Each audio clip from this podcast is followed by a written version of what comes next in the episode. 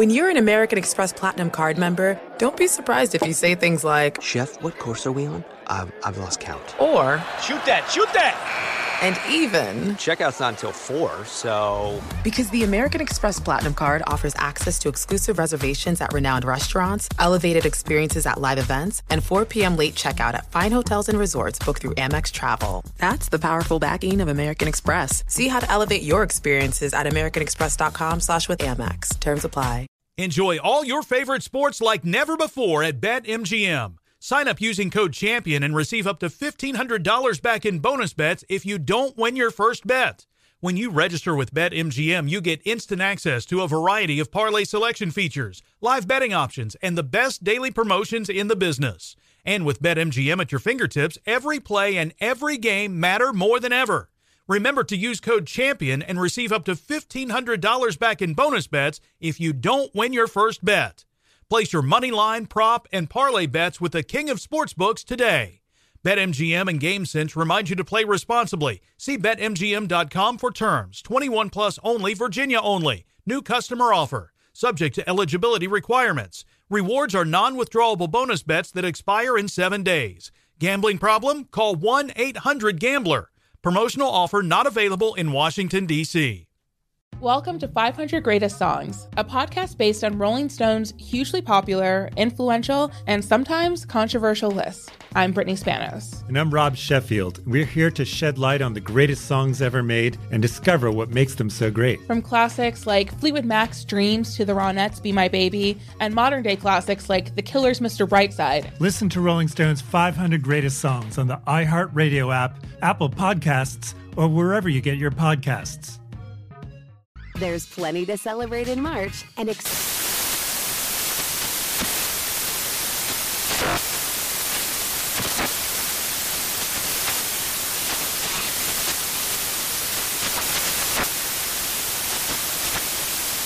Craft Month with the perfect pizza at home class from Craftsy. And anytime is right to listen to iHeartRadio's iHeart Country Radio. Discover more shows and movies for free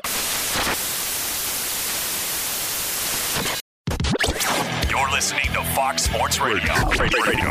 Oh, that is us. Good evening, everybody, as we're coming to you live from the Fox Sports Radio studios. It's brought to you by Geico.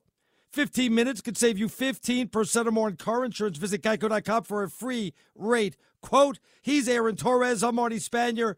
Talk about a great sports talk radio night. How you doing tonight, Torres? We're very lucky, Arnie. Last week we got Ohio State Clemson. This week we got Patriots Titans. Uh, fun night. Happy to be joined by you, my friend.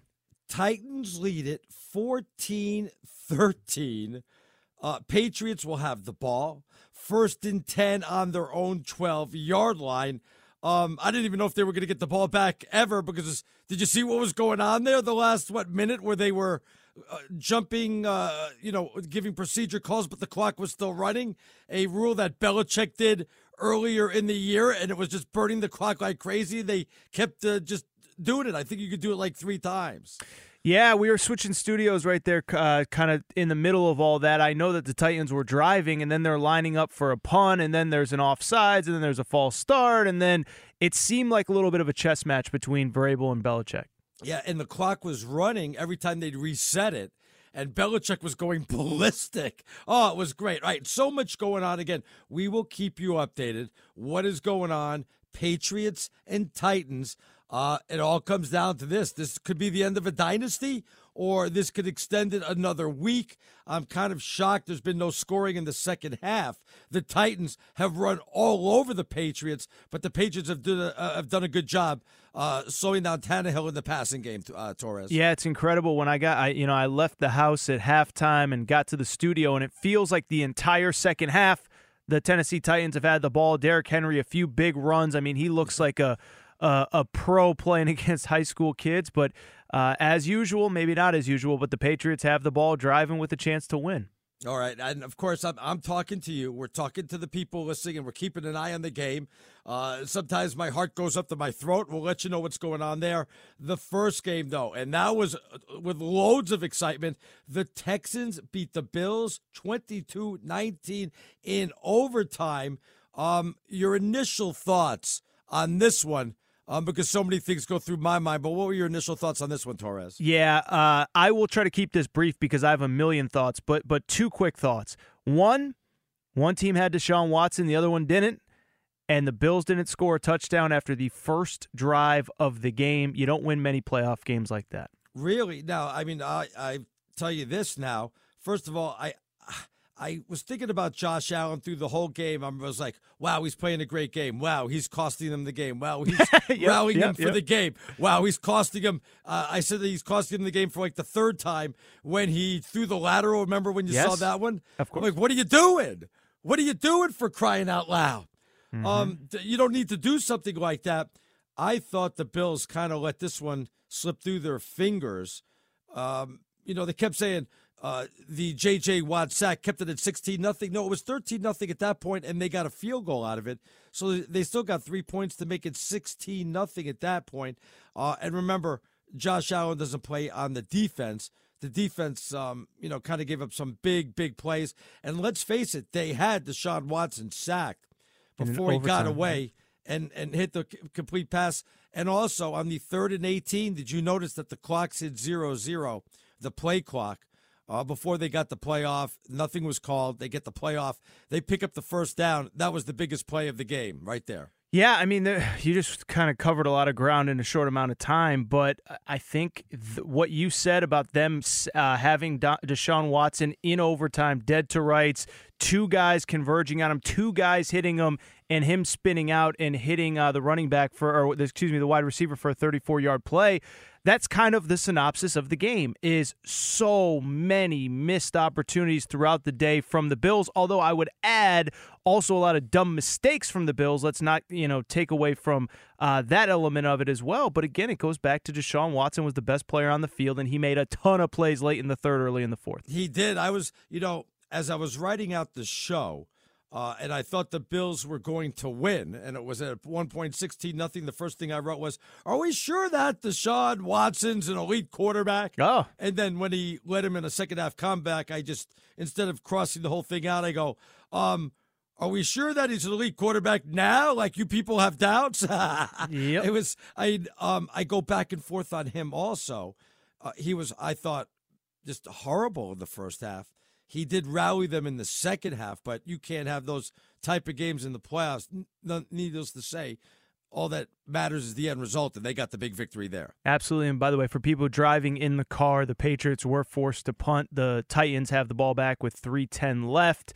But I agree with you. It was amazing to watch the dichotomy kind of on social media between the first half and the second half. There were a lot of Bill Bill O'Brien's going to end up getting fired after this game. Is Deshaun Watson really a franchise quarterback? And I'm not saying that it was any kind of banner day for Bill O'Brien or that he's going to win any Coach of the Year awards anytime soon. But that team made adjustments that they needed to at the half. More importantly, Deshaun Watson just got hot in the second half. He made so many plays with his legs, with his arms, sometimes a combination of both. It was kind of unbelievable to, to watch it all unfold. Uh, the Bills were up 16 nothing, like you said, and then completely out of nowhere, it's 19-16. The the the, the Texans have a chance to put it away. They obviously don't. We go to overtime, and that's where Deshaun. I mean, that was a, that was a great stop by the Bills to force it where they could come down and get the tie-in field goal. Though that last drive just to get the tie-in field goal was a complete mess. I mean, that was like the worst way to run out of clock. I mean, 15 seconds left. Usually, I might take one shot at the end zone. I'm like, just kick it now. Something bad's going to happen if you don't kick it now and tie this thing up and go in the overtime, Torres. Well, let's make no mistake. They had two chances at the game time Yes, field yeah. goal. The first drive was worse than the second one, and that was when, of course, um, they had they I, I forget what it was. What was it, about third and four? It was it was a cl- it was close range. Then there was a, a intentional grounding, and then he took a sack, and it was it, it, it, they they you know there was talk of should they punt on fourth down. They decided to to not punt on. I think it was uh, fourth and 27 or 29 or something like that. J- Josh Allen drops back. He gets sacked. And thankfully, the defense did get the stop there. It was just a bananas game uh, from both sides. There, there was a point in the fourth quarter, Ernie, where I was like, neither of these teams deserves to win, if we're being perfectly honest. Did you think uh, that Josh Allen played a good game? I mean, if you looked at the stats, you could say, okay, 24 46. They threw probably more than they wanted to, a little less than 300. Uh, but he had nine carries, 92 yards, had that great opening drive. Or did you felt that he cost him the game? Remember, he didn't play defense, so don't pin the 22 on him, though, Torres. I wasn't going to. Um, I, I didn't think it was his best game, and it was, it, you know, the first series, he had the long run, and obviously he had the touchdown catch. For people who didn't see, Josh Allen, yes, opening drive of the game had a touchdown catch. What I saw was a young quarterback when he was on script early. He looked like the next Marino, Elway, whatever and then all of a sudden you get off script. You let that defense get comfortable, uh, and a defense that's really been up and down from the Texans this year. And I think it's really kind of what you said, Arnie. I, I can't pin the loss on him, but there were three, four, five decisions throughout the game, and really specifically late in the game. You mentioned the lateral that uh, oh, e- easily could have been recovered by the Texans to essentially win the game. Um, I didn't think it was his best performance. He looked like a young 21, 22 year old in his first playoff game. All right, talking about uh, a big part of the game right now. Tennessee has it third and eight with 2.54 left, but the Patriots are burning their timeouts. They only have one left. So uh, a first down here would certainly kind of salt things away, and I believe they did. So I don't know if the Patriots are going to get the ball back right now. The two minute warning will stop at once. The Patriots will have a timeout. So that will stop it twice, but it's looking it's good if they do get the ball back. There's not going to be a whole heck of a, a time left. And right now, the Titans with a 14 13 lead. I said to you uh, as we were filling in all week long, I, I liked all the dogs. Buffalo didn't come through. It was close. Titans are that much closer now. Uh, I don't know if you'd say this was a big upset, but man, this was uh, I don't know how many people saw the Titans going into Foxborough winning this game, Aaron. Well, you know, it's crazy because we filled in all week for uh, Jason Smith and Mike Harmon, and there were a lot of people that were saying it could it could happen. And it was funny because when the matchups got set on Sunday, you and I came in Monday, and I thought I was Mister Hot Take by saying I think t- the Titans are going to go into Foxborough. I really did. And then we started talking to Jason Cole and some of the other NFL writers that we had on throughout the week, and it seemed like this was the sentiment, but. I would also say there's a difference between it being the sentiment and it actually happening. And how many times have the Patriots been doubted over, frankly, the last 20 years since the start of this thing, only for them to come out on top with a win, with a Super Bowl win, with whatever. But this is looking, like you said, Arnie, there's 208 left in this game. We're about to hit the two minute warning. Um, and it, it, if the Patriots do get the ball back, there's not going to be very much time left at all. No, not at all. I'm, I'm wondering, do you watch this game right now? Are you into the game or are you thinking this could be Tom Brady's last game with the Patriots? This could be Tom Brady's last game in the NFL, though I, I seriously doubt that. Or um, because I really don't care about that at this moment. I'm thinking right now, who's going to win this game? And Henry just picked up a first down with two minutes left in the game, and the Patriots still with one timeout. I don't even know if they could – maybe just take a knee three times if that's going to uh, chew up enough clock there, Aaron. First of all, I hate the fact that you are about 15 seconds ahead of us. We just got the first down right now. So uh, we are at the two minute warning with the first down. I don't think the Patriots are going to get the ball back. And the thing is, is it's not just the time on the clock and the amount of timeouts they have and all that. It's that the Titans have the leading rusher in the NFL in oh, the backfield. And he's been fantastic. And he's been fantastic. The Patriots haven't had an answer for him all day. The the Titans have essentially just been running the ball between the tackles and the Patriots have had no answer. I think this is it, Arnie. We talked about it all week. Could this be it? Could this be the end? Could it be the end not only of the Patriots season, but obviously, furthermore, could it be the end of the dynasty as well? We're two minutes away, exactly two minutes from potentially exactly that happening. You know, people remember when they, where they were when man first landed on the moon. People remember where they were when we had the World Series earthquake. Maybe we'll look back at this as long as we're doing the show, saying, remember when we were doing the show and the dynasty ended? Unbelievable. For the New England Patriots. How about that? We will say, "Where were you when the?" Di-? And I said, "Man, I was stuck with Arnie Spanier. I was on national radio. That part was great, but unfortunately, I was with Arnie Spanier." Yeah, can you imagine that? We'll go back. We'll think about this, and and make no mistake about it. We're at the two minute warning, and there could be two minutes left in this dynasty for the Patriots. Um, we'll see what happens. We'll see if Tom Brady gets the ball back. Remember now, they don't have to get a touchdown. They just need a field goal, and if anybody could do it, it's going to be Brady and the Patriots. You want to get in. Aaron underscore Torres. I'm at Stinking Genius One. When we get back, is the dynasty over or does it, continue?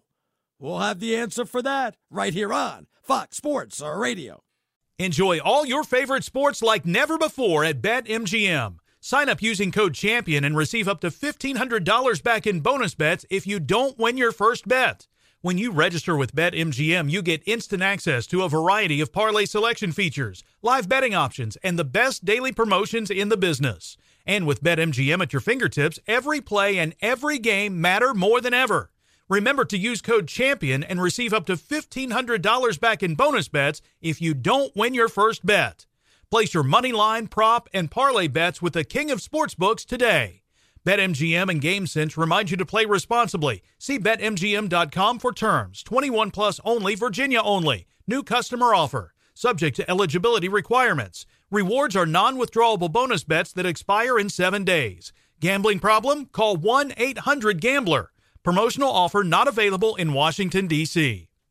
Welcome to 500 Greatest Songs, a podcast based on Rolling Stone's hugely popular, influential, and sometimes controversial list. I'm Brittany Spanos. And I'm Rob Sheffield. We're here to shed light on the greatest songs ever made and discover what makes them so great. From classics like Fleetwood Mac's Dreams to the Ronettes' Be My Baby, and modern day classics like The Killer's Mr. Brightside. Listen to Rolling Stone's 500 Greatest Songs on the iHeartRadio app, Apple Podcasts, or wherever you get your podcasts.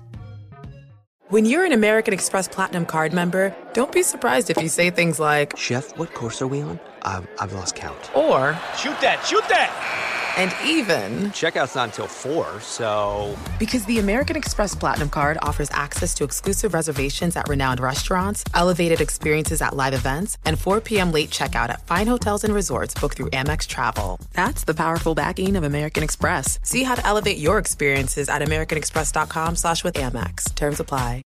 What's up? I'm John Wall. And I'm CJ Toledano, and we're starting a new podcast presented by DraftKings called Point Game. Everyone, please welcome Coach John Calipari. We're getting beat by 18. My first game in Kentucky, they're saying Cal's a bust. He can't coach. This is crazy. John Wall runs down the floor and makes a buzzer beater. Yep. You remember that, John? That's my first game win I ever made. Remember you said you never see me do that.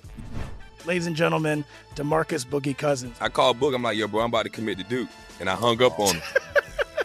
bro, I'm talking about, do you want to tell me how many times he called me all type of names? Bro, you really sold me out. You doing this. Bro, I was sick. I remember that like yesterday, man. Love you, John Wall. Thanks, coach. Love you too. You made me everything I am today. Nah, you made me. You made me. I love it. Check out Point Game with John Wall and CJ Toledano on the iHeartRadio app, DraftKings YouTube, or wherever you get your podcasts. It wasn't even supposed to be That's my, my jam, bro. The dynasty is over, Torres. It is OVER. The Patriots are going to lose. Well, there's still nine seconds left. In theory, Torres, the Patriots are going to lose. Imagine if they came back. So uh, the for people who aren't are, are in the car, the Titans just had a pick six return for a touchdown. If he goes down, then the game is over. Yes, if I was just telling the guys in the back, Mike Vrabel when he when he caught the interception and he returned it for a touchdown was mad because if he just dropped to a knee, they can close out the game. Now they're up seven and appear to be going for two to make it a nine, smart. nine point. No, absolutely, it's a nine, that's, that's that's the right move. Well, what happens if you just kick it? They'll go up by eight. Then the Patriots need the touchdown and the two point conversion just to tie you. But there's no way they go for a two point conversion if they're um, down by seven. They'll just kick the extra point and go in the overtime. Correct? Is that the thinking there? I would think so. If they get a touchdown in uh, nine seconds, if they go the length of the field, then you know we'll cross that bridge when we get there. Spanier. Yeah, if that. Yeah, I remember the Dolphins did it against the Patriots, so it's uh, it's not possible. We've we've seen crazier stuff. Um, so right now, the Patriots trail. Tennessee leads it 20-13. It's going to be a seven point lead. There's nine seconds left, um, and uh, the conversion's no good. So. Uh, it's uh, it's going to come down to this kickoff and then uh, a hail mary if they can get into the end zone, Aaron. Uh, yeah, and I I don't know if you've seen Tom Brady throw throw it all this year, Arnie. Uh, you know Are he they, ain't, to, are they going to have to put in Stidham? I don't understand. he ain't. I was gonna say he ain't exactly Cam Newton or uh, Matthew Stafford in, in his prime as far as arm strength right now. All right, you want to get it, and now we should probably be hearing from a lot of people uh, out there. Aaron underscore Torres, I'm at Stinking Genius. One, Uh, already, Eddie is chiming in. Pick six, it's over. I guess Brady's pulling out his Philip Rivers impersonation today. They're starting to pile on, and the clock is not hit zero. Do you think? Let's let me start with this before we break down the game. Let me. Do you think the average fan, forget about the Patriot fan, the average fan is happy the dynasty is over? Are they enjoying it, or they're like, you know what, good for you, Patriots. It was a good run. Um, we certainly can respect it. No, tonight everyone's just ding dong, the witch is dead. That's really what it is. Uh, you know, if if I know social media isn't always a reflection of society, but I think a lot of people are tired of watching these guys year in and year out uh, as they are doing the lateral thing, and the game is officially over. Arnie, yes, it's officially zeros on the clock. Coaches shaking hands. The Patriots have lost to the Tennessee Titans 20 to 13. Right. So you you think people are kind of piling on right now, glad that the dynasty is over, enjoying the moment right now. I think they are loving every second of it. Now, in week, we have two and a half hours to get to it. If this is it for Tom Brady, if this is it for him with the Patriots or whatever, whatever the next iteration of the Patriots is, I do think we'll look back and say, man, I missed them at some point but that point is not tonight. I think people are thrilled to see the Patriots lose. Right, let me ask you this. If the Patriots would have lost this game 33 30, okay, or whatever, let's say they scored 30 points, Tom Brady had a big game, would that have made a difference than what he did tonight at 20 of 37, 209 yards, no touchdowns, one interception? In the feeling on Man. whether they wanted to bring him back, or do you think they've already kind of decided that in the back of their mind what they want to do from here on out? Man, I hate when you ask good questions. I hate when you ask a question because this is what we've been talking about for months right. now. Is this? Why you think you think one game well, after twenty it comes down to after twenty years it comes down to one game here? That's kind of crazy, isn't it? well, what? what is it really one game or did he go? Uh, 16 of 29 for 221 yards against the Dolphins, right. and 200, uh, 128 yards against the Bengals, and 189 right. yards against the well, Chiefs. If we're gonna if we're gonna use that, then are you going to tell me then if he had 350 yards today in a win or uh, 30 points in a loss, we're thinking a different story here, saying, okay, the old man still has it. We'll get a receiver for him. We'll shore up that offensive line and we'll be back as new. Is that is that what you're thinking? No, I'm thinking no? that it was a good question by you initially, and it comes back to what we have been talking about in this time slot when we preview the NFL four months. This has been a year where Lamar Jackson has emerged in Baltimore, where Patrick Mahomes was playing like an MVP prior to injury and played really well down the stretch. You can't try to win every game 20 to 17 or 17 to 13 or whatever. Right. And I don't think, unless they completely revamp the skill position guys, the wide receivers, I don't think that they are a team that is going to compete in the AFC as const- as constituted right now going forward. Now, does that mean you can't bring him back for another year? Talking about Tom Brady, does that mean to say, well, look, we're still better than the Jets, we're still better than the Dolphins? Um, flip a coin on what the Bills will be like next year, but I'll take Brady over Josh Allen. Some people um, might be saying there. So um, one more year won't do it. Tom Brady won't be thinking about that, or you know that comes to the negotiation tables. Well, here's my question for you. You live in the belly of the beast out there in New England. Um, Tom Brady's obviously not under contract. We all know that. Right. Will he want to come back for one year? I mean, this is a guy with pride too now. I mean, this guy isn't any anybody's charity case. He's a Hall of Famer, maybe the greatest of all time. Uh, you know, you can't just throw him a bone for a one year deal and kind of try to extend this thing out one more year. I mean, I think he wants I think he wants to keep playing and I think he wants some stability going forward. All right. Uh, and we'll continue talking about that, but now that it is a final and the clocks did hit zero, Let's give some love for the Titans. How about that? Coming into New England in the Foxborough and beating the uh, uh, champs there, the Patriots, 20 to 13. Really was a 14 13 game, but they get the late touchdown.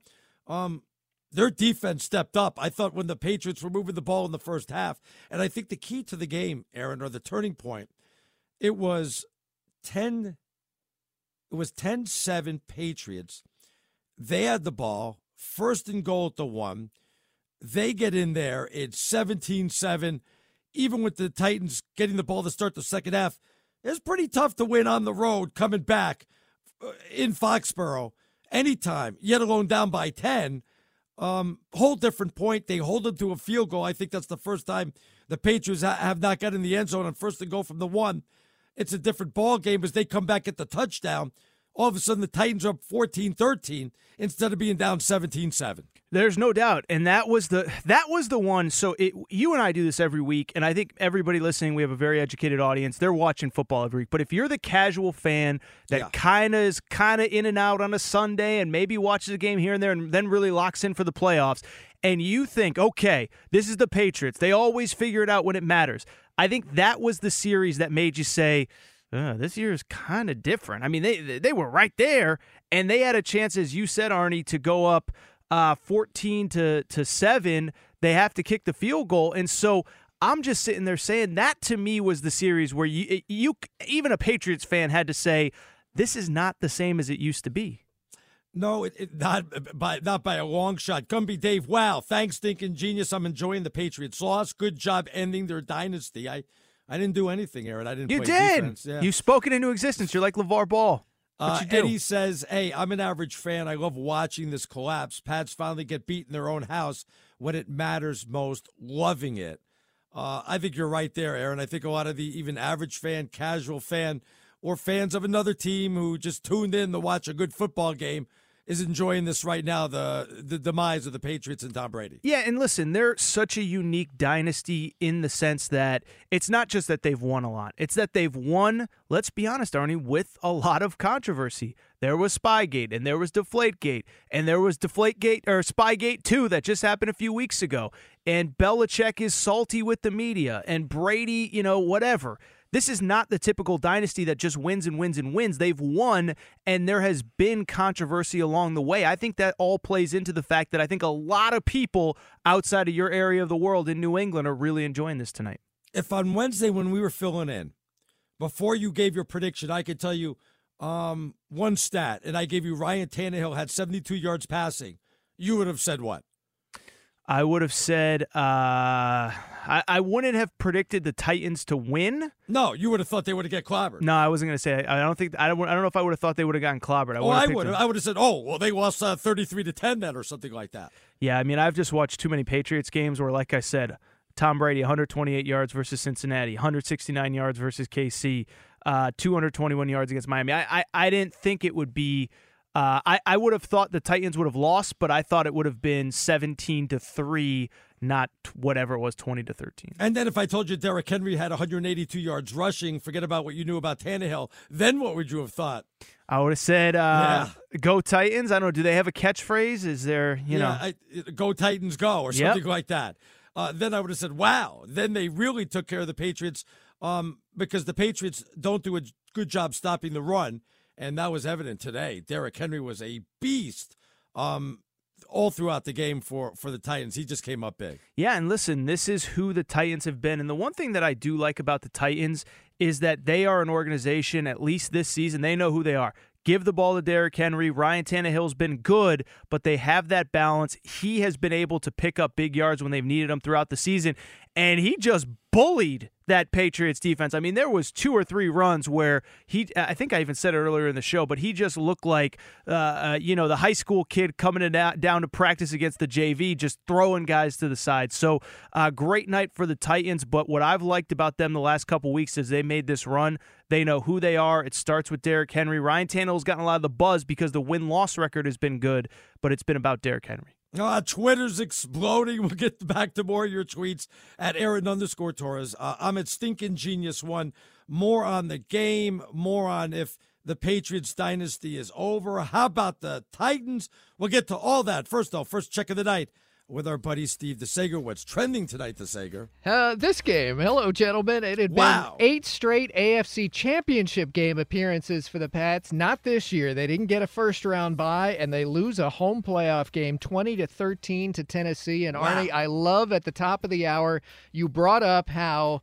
The New England Patriots got out Belichicked by the former Yes. Patriot Mike Vrabel, the coach on the other sideline, after his quarterback dropped a third and short snap. So they not only didn't get the first down, but the Titans couldn't try the long field goal. They have a new kicker, Greg Joseph. They've had him for just the last two games. He didn't attempt a single field goal. So even though it was a close game at the time, 14 13 lead, they did not try the long field goal and they lined up to punt.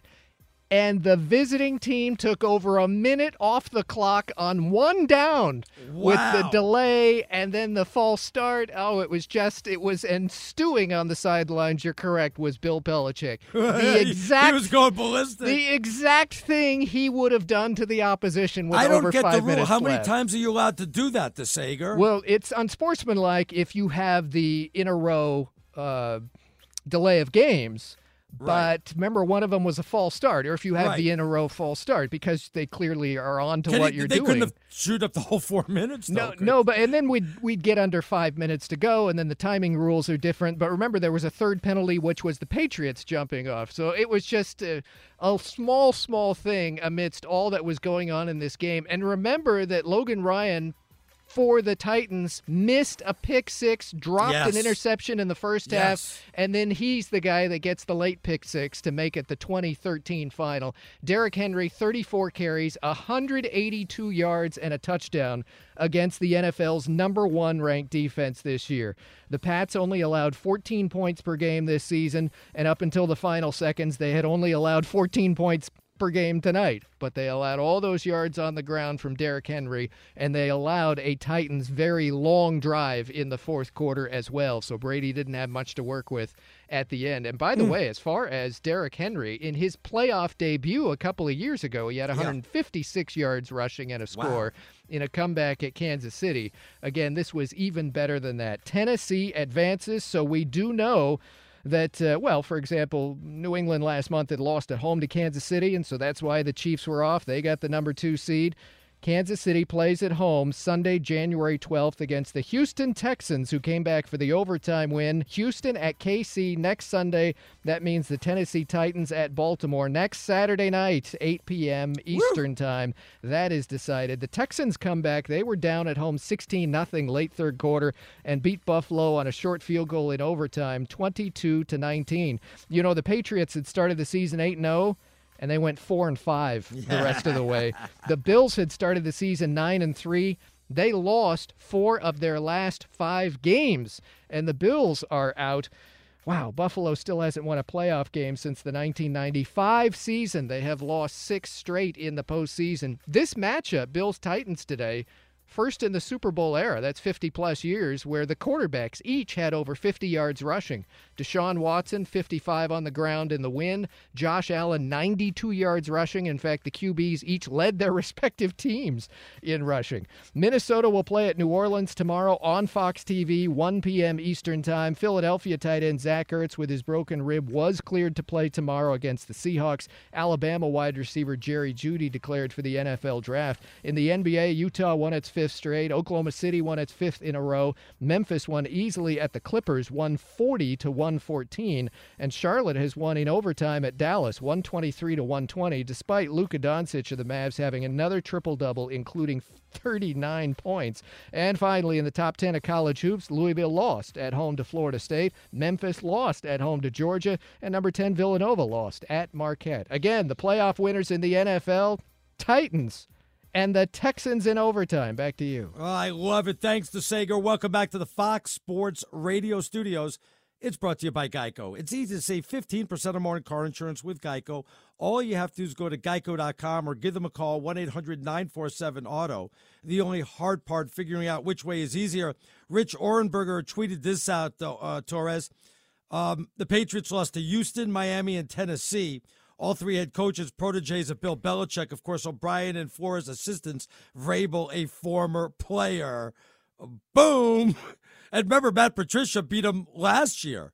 Um, I think to get his first win as a as a Lions head coach. Yeah, and, So- Eric, and Eric Mangini beat him like nine years ago. Uh, it, if, Wow, look it- at you. Listen, I love Rich as much as the next guy. I don't, don't know. like that one, huh? I mean, uh, the the torch has been passed. Feels a little aggressive. That'd be like me being like, "Oh, uh, Virginia Tech beat Duke tonight." The torch has been passed in the ACC. Like, if you want to say that that this era is over, that's one thing. But I don't when when when I'm talking about my Mount Rushmore of NFL coaches in three years, I don't think Bill O'Brien uh, and and uh, Mike Vrabel are going to be up there at the top, and Bill Belichick's going to be uh, down at the bottom. Yeah, I have to agree with you. Paul says, and Paul's part of Bill's Mafia, so I, I don't know why Be he's careful. picking on the Patriots. He says one thing the Patriots can't cheat: Father Time. Love it. Yeah, yeah, they can't cheat Father Time. South Beach says, uh, breaking news, guys. Tom Brady going to the Broncos. Gronk going to join him. Perfect spot. That didn't take long for people to start speculating on where Brady's going to go to now. You know who? Where the only place I haven't heard Brady going to next year? New England. what? Do you, nah, seriously, everyone's got a, Everyone's got an opinion. Uh, our buddy Todd Fuhrman. I, I don't know if it was tongue in cheek or if he was serious, but he said. I would open the line as uh, the Chargers as the favorite to be the the uh, Tom Brady's landing spot for next season. So I agree with him on that. I listen. I don't disagree, but I, I just think that it's uh it's interesting um, that you know it's one thing for like you and I to speculate on stuff like that. It's definitely another if if he is uh, being serious that uh, he would make Tom Brady as the favorite to be the Charger starting quarterback next season. I'm just shocked that the Patriots would let him go. Why would you? Um, even if he was just an average quarterback and you're Robert Kraft and you've had the success that you've had uh, with the six Super Bowls under Brady, why would you say, ah, the heck with it? Give him the two more years. What do I care? I've had the six Super Bowls. I've had a great run. What am I? I'm in so dire need of that seventh one. I'm going to kick Brady to the curb and get some, what, rookie in here? Get Yeah. another veteran, bring in Cam Newton. Andy Who- Dalton. who am I- yeah, Dal- Dalton. Who am I going to bring in that's going to make me so happy that I am feel like I'm going to be the Super Bowl favorites? What the heck? Might as well just stay with Brady, or unless what? I'm I'm, I'm, I'm going to have Tua. Well, I, I'm going I'm going to get Joe Burrow. Is going to fall into my lap. That none of that's going to happen. So See. why not keep Brady for another two more years and see what you roll the dice, see what it comes up with. and that's my counter argument is it's interesting because the Chargers stuff you and I were talking about this three or four weeks ago. I'm not saying we were the first ones or anything like that, but it was kind of like this. let's say we were the first. One. Yeah, we, we broke it on air. Uh, but it, it was something that kind of like you put the puzzle pieces together, it makes sense. And now everybody is like, well, he's definitely not coming back next year. And I sit here and say, I, well, I don't think he's. I don't think he's coming back. I'm just giving telling you what I would do if I owned the Patriots. But I, I, I think it swung too far the other way, where everyone's just like, "Well, he's going to L.A." It's like, Eh, like I get it, but I also I'm not sure that I really get it because it, it's one of those things where, like you said, what is the Patriots' backup plan? What what it, it, so you're just gonna give up on Tom Brady because he he just won the AFC East again, mind you. Right. They just went what 12 and 4 in the regular season and you're just going to completely move on from him with who as the you know, it's well, like let me ask you this: if you if we did one of those major running polls out there for Let's just. Patriot fans, Okay. right? That just to, and I said, do you want Brady back right now? Yes or no? Even after the loss and it's fresh in your mind, what do you think it would be? 50 50, 80 20? What, do you think the vote? I think it would be 50 50, I'm guessing. you live in New England. You Yeah. really think in New England. I mean, I was watching that game. I saw "Stay Tom, Stay" signs. I saw a guy. oh, you wearing- think it'd be you think it'd be worse, better for Tom Brady, is what you're saying? I think people in New England, I, I think people in New England are smart enough to know they got it pretty freaking good. And if the alternative is Andy Dalton or banged up Cam Newton, I mean, listen, we all trust Belichick, and we've seen him do it with other guys, Jimmy Garoppolo, Matt Cassel. But it's one thing for it to be a, a six game, a four game, a 12 game window with one of those guys. And it's another thing to just completely cut ties. So I get where the where I get where the conversation comes from of this is over, but I think it's swung too far that it's like 100% a done deal and I don't buy that at all. Uh, what do you make it of Tennessee? Let's give them a little bit more love. They go and they get the victory. Any chance they can do it to Baltimore? Um, and maybe this is not the best matchup for Baltimore when you take a look at this right now. Well, I don't know that I agree with that. I see our, our buddy Bernie Fratto already texted in that Baltimore is going to open as an eight and a half point favorite against Tennessee. Wow, that's some serious number there. It is. I, I would just think that from the way that I would look at it, I don't think they're a terrible matchup because Derrick Henry could do what he did tonight, which is just pound the ball between the tackles and keep Lamar Jackson off the field. The best way to beat a team like the Baltimore Ravens is to keep Lamar Jackson off the field. But I, I it's uh, you can't win. I don't think you can win putting up 20 points like they did tonight. And by the way, uh, one of those touchdowns came on a pick six with nine seconds left. So uh, it's a little early. Uh, you know, I'm still kind of in Patriots Titans mode, but I don't think that's a great matchup for Tennessee. You know, you could look back to when it was fourth and six for the Patriots, 312 left. I understand you have to punt, but They never really got the ball back. Are you willing to say, let's not roll the dice on fourth and six? Belichick has gone for it before. Um, why not? Again, you never really got the ball back to try to tie the or try to win the game. And I'm, I'm sure he's kicking himself though. It took a couple of third down plays to to get those first downs for the Titans though. Yeah, no, it was uh, it was pretty crazy because obviously he he punted with what about three minutes left there, and three three I think it was like three and change, three fifteen or something like that. And it was only fourth and four too, and it was interesting because I, I do go back to that uh, Texans Bills game, and obviously look, people are always going to be critical of whatever.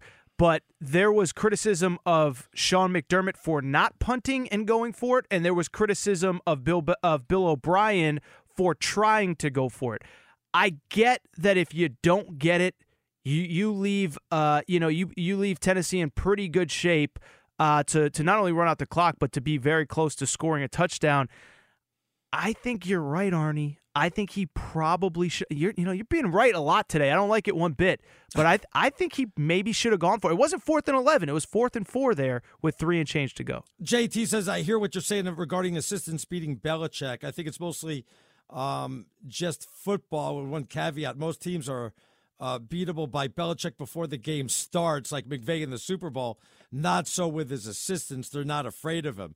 I don't know if I buy that, that the game, that most coaches are like already psychologically beat by Belichick before the game even starts. Um, you know, those were like the old days. I don't think now. Well, I don't I don't think that's an unfair point by JT. I and again, I love Rich Ohrnberger, but I mean Bill O'Brien, yeah, they they won a few weeks ago at home. Uh, but Bill O'Brien's lost plenty to to Bill Belichick. I, you know, this doesn't feel like a passing of the torch to me from a coaching perspective. Maybe it's time for the organization to go in a different direction, but Belichick's going to still be Belichick. Texans win, Titans win. More on the game when we get back right here on Fox Sports Radio. Enjoy all your favorite sports like never before at BetMGM. Sign up using code CHAMPION and receive up to $1,500 back in bonus bets if you don't win your first bet. When you register with BetMGM, you get instant access to a variety of parlay selection features, live betting options, and the best daily promotions in the business. And with BetMGM at your fingertips, every play and every game matter more than ever. Remember to use code CHAMPION and receive up to $1,500 back in bonus bets if you don't win your first bet. Place your money line, prop, and parlay bets with the king of sportsbooks today. BetMGM and GameSense remind you to play responsibly. See BetMGM.com for terms. 21 plus only, Virginia only. New customer offer. Subject to eligibility requirements. Rewards are non withdrawable bonus bets that expire in seven days. Gambling problem? Call 1 800 Gambler. Promotional offer not available in Washington, D.C. Welcome to 500 Greatest Songs, a podcast based on Rolling Stone's hugely popular, influential, and sometimes controversial list. I'm Brittany Spanos. And I'm Rob Sheffield. We're here to shed light on the greatest songs ever made and discover what makes them so great. From classics like Fleetwood Mac's Dreams to the Ronettes' Be My Baby, and modern day classics like The Killer's Mr. Brightside. Listen to Rolling Stone's 500 Greatest Songs on the iHeartRadio app, Apple Podcasts, or wherever you get your podcasts. Busy weekends are a breeze with American Express Platinum Card. 8 a.m., wait to board plane in the Centurion Lounge. Much better. 2 p.m., grab seats for the game. 6 p.m., book an exclusive reservation with Resy Global Dining Access. Right this way. Because the American Express Platinum Card offers access to the Centurion Lounge, must see live events, and exclusive reservations at renowned restaurants. That's the powerful backing of American Express. See how to elevate your experiences at AmericanExpress.com slash with Amex. Terms apply. What's up? I'm John Wall. And I'm CJ Toledano, and we're starting a new podcast presented by DraftKings called Point Game. Everyone, please welcome Coach John Calipari. We're getting beat by 18. My first game in Kentucky, they're saying Cal's a bust. He can't coach. This is crazy. John Wall runs down the floor and makes a buzzer beater. Yep. You remember that, John? That's my first game win I ever made. Remember you said you never seen me do that. Ladies and gentlemen, Demarcus Boogie Cousins. I called Book. I'm like, yo, bro, I'm about to commit to Duke. And I hung up on him. Bro, I'm talking about. Do you want to tell me how many times he called me all type of names, bro? You really sold me out. You doing this? Bro, I was sick. I remember that like yesterday, man. Love you, John Wall. Thanks, coach. Love you too. You made me everything I am today. Nah, you made me. You made me. I love it. Check out Point Game with John Wall and CJ Toledano on the iHeartRadio app, DraftKings YouTube, or wherever you get your podcasts. It wasn't even supposed to be That's my, my dance, bro. All right, you want to hear something amazing? Discover matches all the cash back you earn at the end of your first year automatically with no limit on how much will match. You see millions of people a year getting their cash back match. Discover Cashback Match. What are you waiting for? Learn more at discover.com slash cashback match. He's Aaron Torres. I'm Arnie Spanier. You can reach us at Aaron underscore Torres. I'm at Stinking Genius One. Uh, Tom Brady says, "Hey, I'm not going to predict the future. Ooh. Um, you know, I don't know if I'm going to be back, but uh, you know, pretty much uh, he's not going to say one way or the other what's going to happen. It doesn't sound like a guy that feels pretty confident he's going to be back, though. Well, he's not under contract, and so I mean, he, because he's not under contract, it, that makes it an easy out.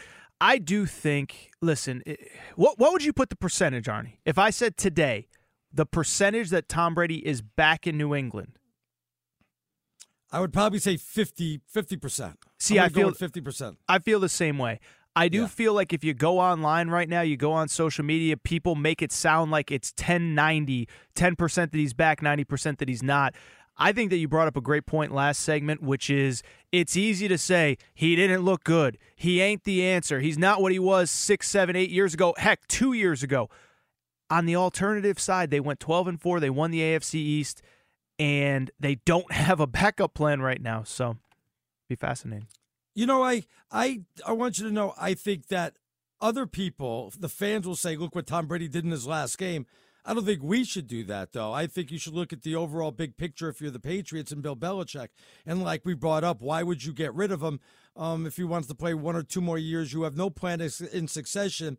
Now that you know that um, you know that he's a free agent, you sign him for two years, you draft a rookie quarterback, and you make Tom teach him uh, you know, under his tutor tutelage to say, hey, he's going to be your heir apparent.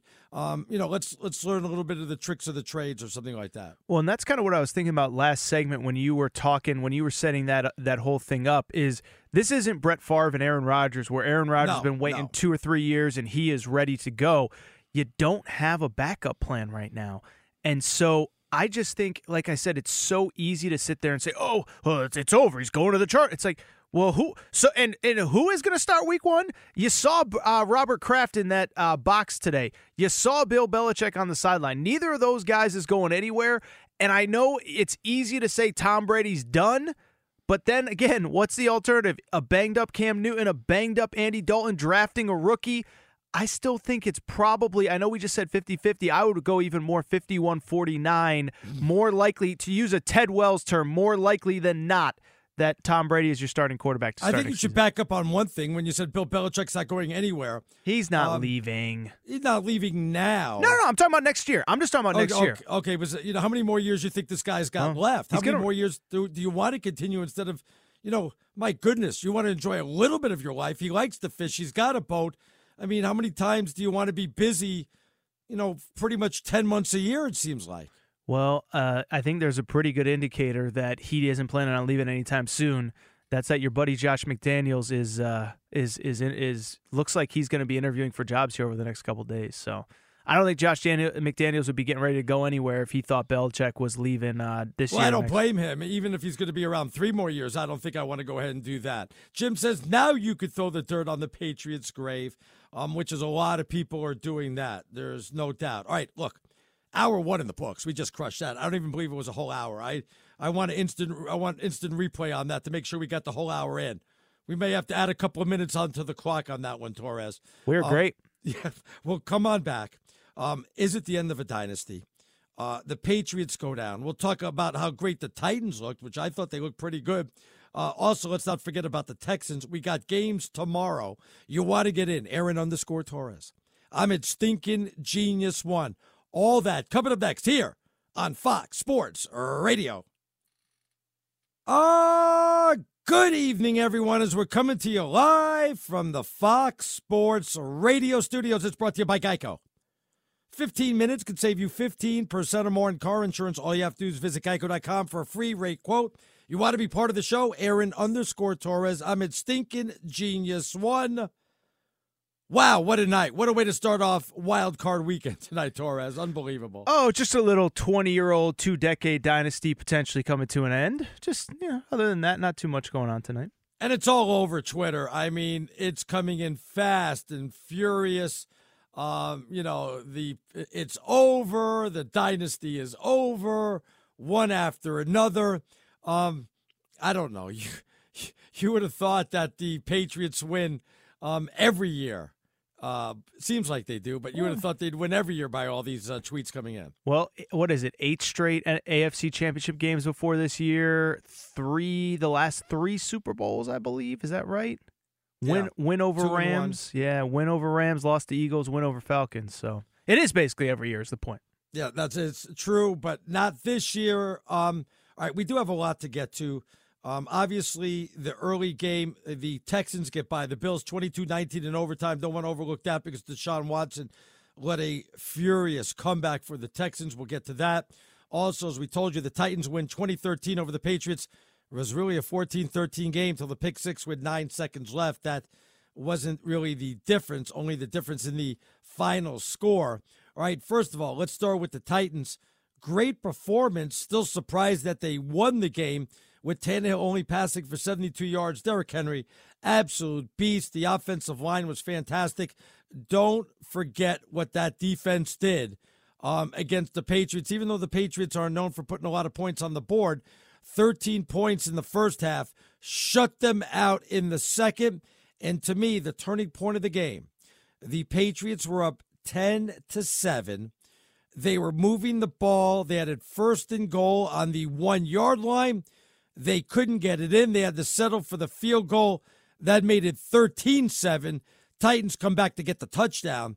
They end up taking a 14 13 lead going into halftime instead of trailing 17 7 or 17 10 going into halftime. Yeah, it's really interesting the way you set that up, Arnie, because I don't even think the Titans played that great tonight. Um, they played well. I wouldn't. I, well, I wouldn't call it an eight. Like, like it used to be to beat the Patriots on the highest level. Every you had to play an A plus plus game True. across the board, and you look at at the stats that you laid out there, Arnie Spanier, and you laid them out in the first hour too. Uh, Ryan Tannehill, seventy-two yards passing. Uh, so it wasn't the perfect game, the flawless game plan, whatever. And he only had 11 yards rushing. Usually, Yep. he'll give you some with his legs. He'll pick up those big first downs on a third and eight or something like that. He didn't have to do that this time around.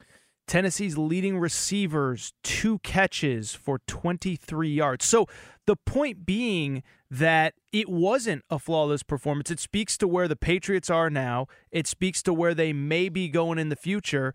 But I don't think it was this incredible, flawless performance. But the dynasty, at least for one night, is over. We'll see what happens in the offseason. But uh, Patriots just didn't look like the Patriots tonight. Mike Vrabel did a fantastic job. Um, it seemed like he was inside the Patriot huddle every time there was a play called. He prepared for this one. He knew exactly what's coming. By the way, the quarterback rating for Tom Brady, 59.4. I don't know if it gets much lower that. Uh, probably his lowest uh, playoff rating ever in the history of Tom Brady.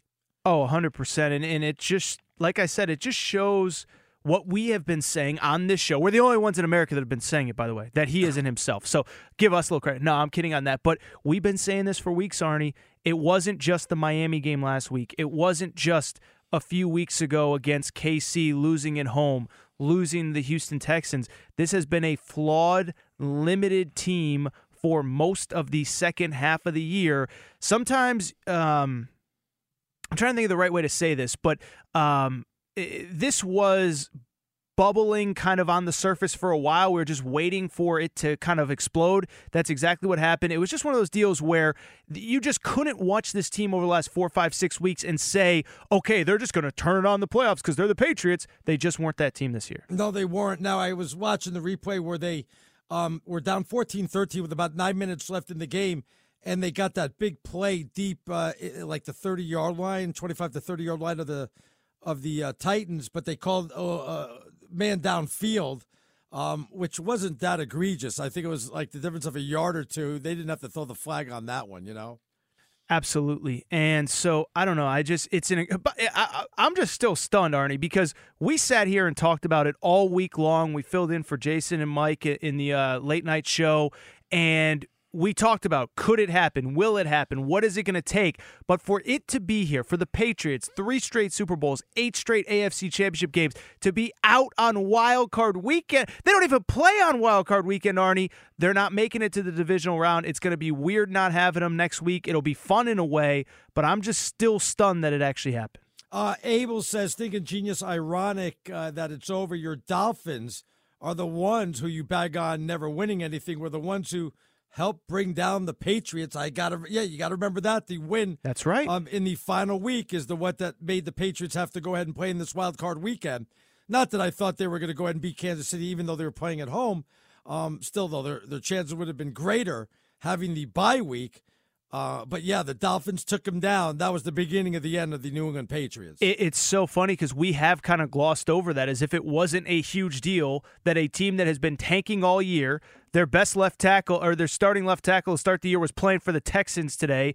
Kenny Stills was gone. Minkah Fitzpatrick was gone. That team went to Foxborough. And again, it was a symptom of the larger problem with the New England Patriots, which was they just weren't very good this year. They were limited offensively.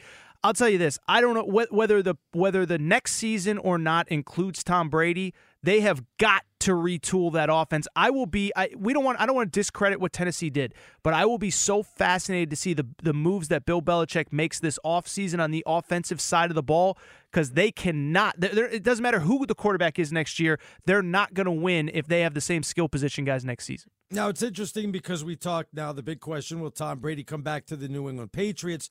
Will he retire, which I don't think is going to happen, or is he going to go to another team? He is a free agent right now. LaVar Arrington was on the Herd Show with Colin Cowherd, and um, he brings some interesting stuff up that maybe a lot of people don't think about. Here's what LaVar had to say.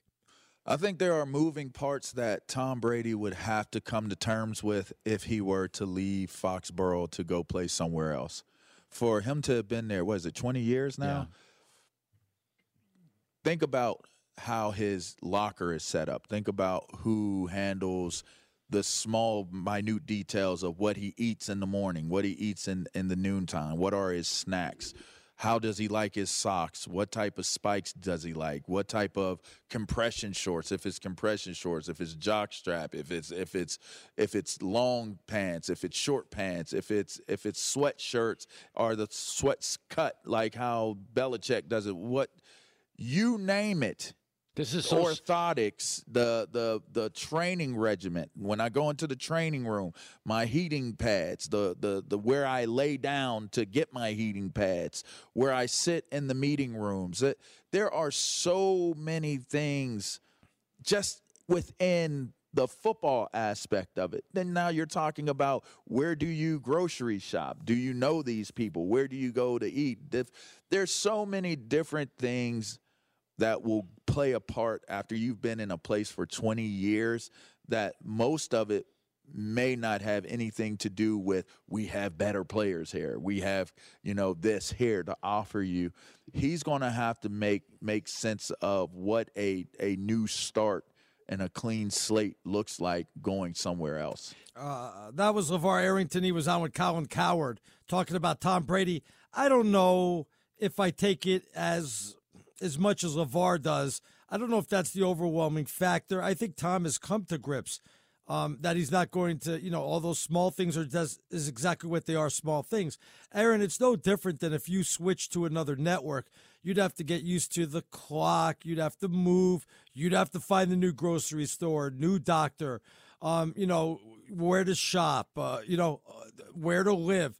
We all do it. It's the it's the things we have to deal with when we move from one place to another. Tom Brady is no different, except he has the means and money to make it a lot easier on himself than someone like you and I.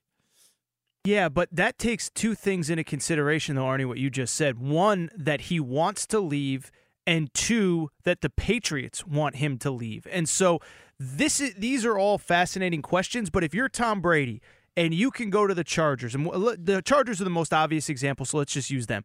And yeah, they have maybe have well, they don't maybe they have more talent on the defensive side of the ball. They got better skill position guys, but Anthony Lynn, he's kind of on the hot seat going into this year. You've never worked with him. Yeah, but this is not about talent.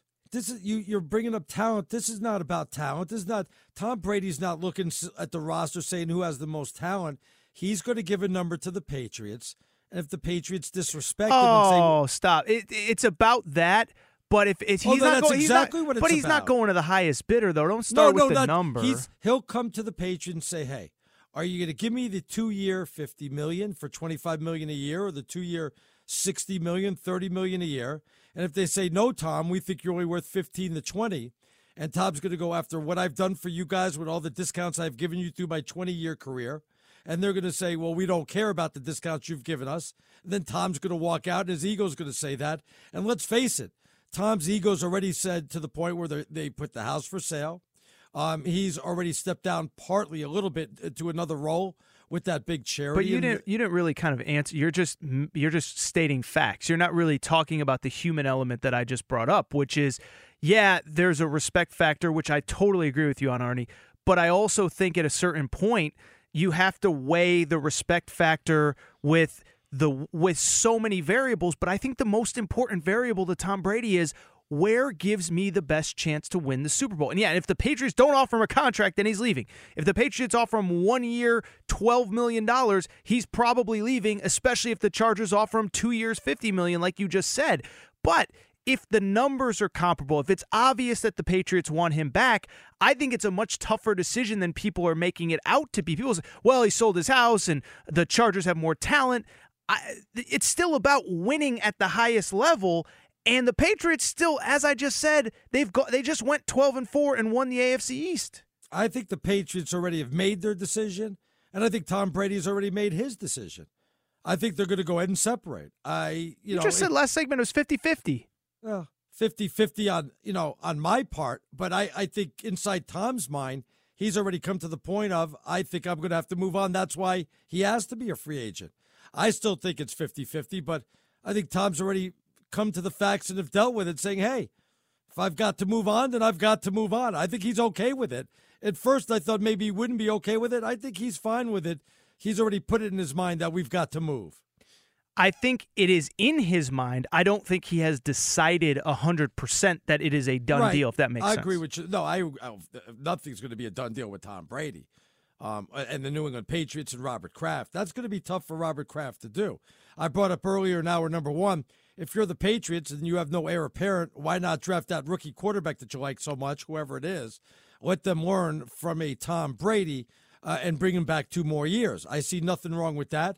Since on the bench for this year and and maybe the next year coming, I can't imagine that the Patriots want to push him out the door that bad. But maybe Belichick does. Maybe Belichick wants to prove I could win without Tom Brady. That's awfully gutsy from him, you know. Well, really quick, I know we got to get to break. This is a totally different topic for a different day, but I also think this is why Tua would be insane to return to Alabama because there are teams that need to start not only play, uh, getting a quarterback for next season, but planning for their future two, three, four years down the road. The Patriots, the the the the, the situation you just laid out is a perfect example of that. All right, one more tweet. Uh, he has to come back. Belichick and the Patriots knew they weren't winning this year. So they're playing the con game by revamping for next year and the year after. Also, Brady can't go out like this. A pick six?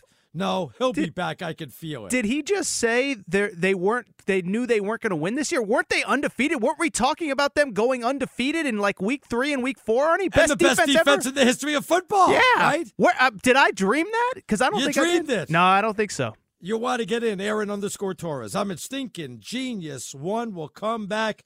Uh, was it Tom Brady's last go around? We'll continue to discuss that right here on Fox Sports uh, Radio. Enjoy all your favorite sports like never before at BetMGM. Sign up using code CHAMPION and receive up to $1,500 back in bonus bets if you don't win your first bet. When you register with BetMGM, you get instant access to a variety of parlay selection features, live betting options, and the best daily promotions in the business. And with BetMGM at your fingertips, every play and every game matter more than ever. Remember to use code CHAMPION and receive up to $1,500 back in bonus bets if you don't win your first bet. Place your money line, prop, and parlay bets with the king of sportsbooks today. BetMGM and GameSense remind you to play responsibly. See BetMGM.com for terms. 21 plus only, Virginia only. New customer offer. Subject to eligibility requirements. Rewards are non withdrawable bonus bets that expire in seven days. Gambling problem? Call 1 800 Gambler. Promotional offer not available in Washington, D.C.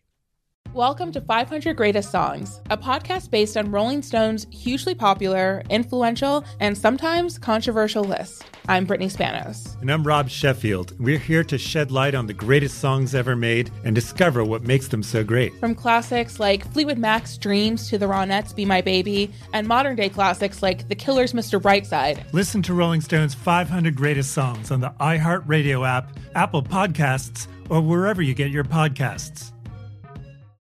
An epic matchup between your two favorite teams, and you're at the game getting the most from what it means to be here with American Express. You breeze through the card member entrance, stop by the lounge. Now it's almost tip off, and everyone's already on their feet. This is gonna be good. That's the powerful backing of American Express. See how to elevate your live sports experience at americanexpress.com slash with Amex. Eligible American Express card required. Benefits vary by card and by venue. Terms apply. What's up? I'm John Wall. And I'm CJ Toledano, and we're starting a new podcast presented by DraftKings called Point Game. Everyone, please welcome Coach John Calipari. We're getting beat by 18. My first game in Kentucky, they're saying Cal's a bust. He can't coach. This is crazy. John Wall runs down the floor and makes a buzzer beater. Yep. You remember that, John? That's my first game win I ever made. Remember, you said you never see me do that. Ladies and gentlemen, Demarcus Boogie Cousins. I called Boogie. I'm like, yo, bro, I'm about to commit to Duke. And I hung up on him. bro, I'm talking about, do you want to tell me how many times he called me all type of names? Bro, you really sold me out. You doing this. Bro, I was sick. I remember that like yesterday, man. Love you, John Wall. Thanks, Coach. Love you too. You made me everything I am today. Nah, you made me. You made me. I love it. Check out Point Game with John Wall and CJ Toledano on the iHeartRadio app, DraftKings YouTube, or wherever you get your podcasts. It wasn't even supposed to be That's my, my dance, bro. All right, you want to hear something amazing? Discover matches all the cash back you earn at the end of your first year automatically. So, with no limit on how much we'll match, millions of people a year are getting their cash back match. Discover cash back match. What are you waiting for? Learn more at discover.com slash cash back match. He's Aaron Torres. I'm Arnie Spanier. You want to get into the show, getting a lot of tweets tonight, as we thought we would. Aaron underscore Torres. I'm at Stinking Genius One. Roberta says, unreal. Your last guest commentator spoke like Brady is a king. Poor Tom. He's going to uh, warm. Who's going to warm up his towels for after showering, and who's going to taste test his food to make sure he's not sick. You watch next year. It'll be Tom Who. Uh, that is from Roberta out there.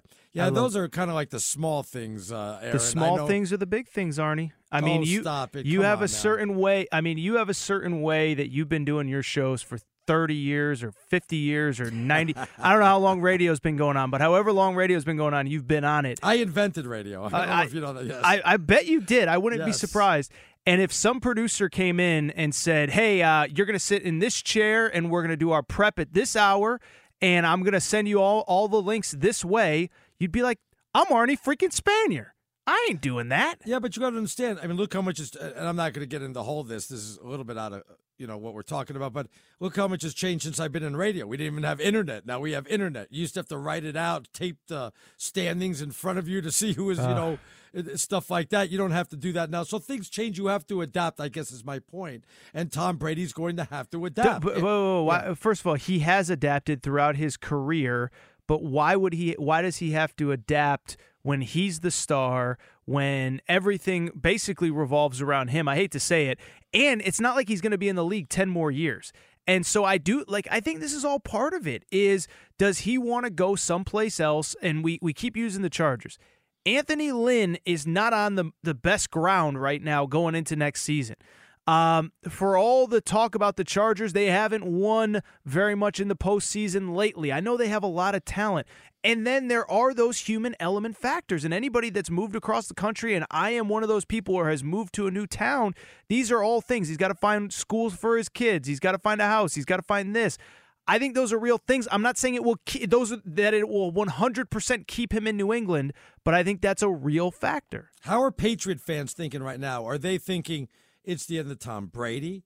Are they like it's the end of a dynasty? Are they ready to move on from Tom Brady?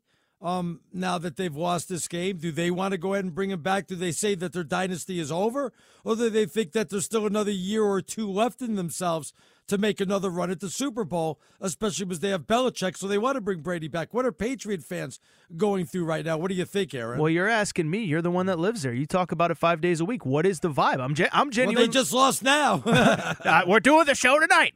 Um, no, I'm, I'm genuinely curious what those conversations have been because to the point that we brought up last segment, it's not as though a bunch of new problems emerged out of nowhere tonight. These were problems that you saw coming for the last six weeks or so. Where where does the Patriots uh, fan base kind of stand in light of the loss to Miami, struggles against KC, struggles against Houston, and obviously, of course, now this loss see, tonight? I think it was a big turnaround. I believe going into the Dolphin game, and I, I know this because we heard from a lot of our listeners, even my co host is a big Patriots fan, pretty much said, it doesn't make a difference. We're going to beat the Dolphins. We're going to get a first round bye let's see what happens when Kansas City comes. Even if we lose to Kansas City, we had made it to what the, uh, you know, before the AFC Championship game. We have injuries. We'll give it another year. I think the fact that they lost to the Dolphins and put them in this hole. Yep. I think that kind of is, is setting everything in motion. You don't lose to the Dolphins, and even if you lose at home to Kansas City, well, everybody knows Kansas City is a good team. The fact that you lost to the Dolphins with so much on the line wasn't like it was a meaningless game. I think that kind of sets things in motion that the fans are like, maybe we do have to move on from Tom Brady. I, it's a tough conversation, and part of it, I think, uh, is is there, there's emotions in both ways. You with your head and your heart, right? Your heart says. This guy's been my quarterback for, for a lot of fans. There are fans that are 30 years old, 28 years old, that d- don't remember a life as a New England Patriots fan without Tom Brady as their quarterback. Yeah. So I think your heart says, as Don raises his hand in the background there, uh, there. So your heart says, man, we got to keep him. We can turn, you know, we could get some wide receivers in free agency. But I think your head's got to look at it and say everything that you and I have been talking about for the last hour and a half. It ain't they ain't the Patriots anymore, man. So it's fascinating. Again, Aaron underscore Torres. I'm at stinking genius one. Um, again, end of a dynasty. We'll have to see what you know Patriot fans think. I actually think that you know bring him back for another year or two and see how it plays out. And the reason I bring that up, can you imagine if Bill Belichick had a, a quarterback, let's say like Josh Allen, and he had to deal with the growing pains of somebody like that. Yes. Belichick, it forced Belichick into retirement to do something like that. See, that's a great point. Arnie, you're making too many great points. I don't like this. I don't like it one bit. But we're talking about the the the, the discomfort or lack of comfort in uh, Tom Brady, Brady starting. What oh, would yeah. be for Belichick? Oh my! He would pull his hair out if he had to take a rookie quarterback and who was pitching the ball and you know doing stupid stuff and you know he can't do a two minute drill. It's such a great point. I hadn't even thought of it from that perspective. I really hadn't, and I I just can't help but think. Um, I think we're all reacting in the moment and we're doing the show tonight, I get it. But right. I think we're overreacting a little bit to it is a 1000% done deal that there is no chance that Tom Brady will return to New England. The more that we talk it out, and the more that we take out the emotion of this minute and we talk about the long term trajectory of what the Patriots would actually look like without Tom Brady next year, I understand there's been signs all year the the house, the the trainer, you know, Alex Guerrero, all that stuff. Right it just it doesn't feel as certain as maybe it felt like. Uh, Why? it, because, because Belichick doesn't want to have to. Because Belichick's not. Gonna, you think a rookie quarterback, uh, even a Joe Burrow or Tua, if he was no. healthy or whoever, they may even if more, Trevor Lawrence yeah. was available, you think Trevor Lawrence or any of those guys are coming in their first year and taking you to a Super Bowl? They may be more physically gifted, but I mean, 20 No. years of NFL experience, you can't replace that, Arnie. Obviously, it goes No, they're not even better than Mahomes and, and Lamar Jackson and, and quarterbacks like that. No, I agree. I mean, listen, as great as Lamar Jackson is, um, you know, he barely played as a rookie last year. Patrick Mahomes barely played as a rookie two years ago. So that's what I'm saying. Is it's so easy to get caught up in the mo- oh, it's done, it's over. Yeah, but they, they But- would have to bring in a veteran quarterback. Uh, But just so who's they would that have a ch- guy though? Well, Who's I- who's I the don't- guy that's available that gives them the better chance to win a Super Eli, Cam Newton, Eli. Jameis Winston. I, I'm just throwing you some Thirty of the for names. thirty, Jameis Winston. Do you think I'm- Bill Belichick would pull out his hair with a rookie? What about Jameis Winston throwing two interceptions a game on average? Could you imagine him in a four interception game? What Belichick would be saying to him after the game, or what? uh, he'd be saying, "Here's your pink slip. You're cut." That's what he'd be saying. Uh, ser- and and that this is the these. But, But, he these, has no choice. He'd have to keep with him. he, these are the important points to talk about, though. Is it's still about winning Super Bowls for Tom Brady, and it's still about winning Super Bowls for Bill Belichick. And whether they like each other or not, they are still the best roadmap for each other to get there, which will be makes this offseason so interesting.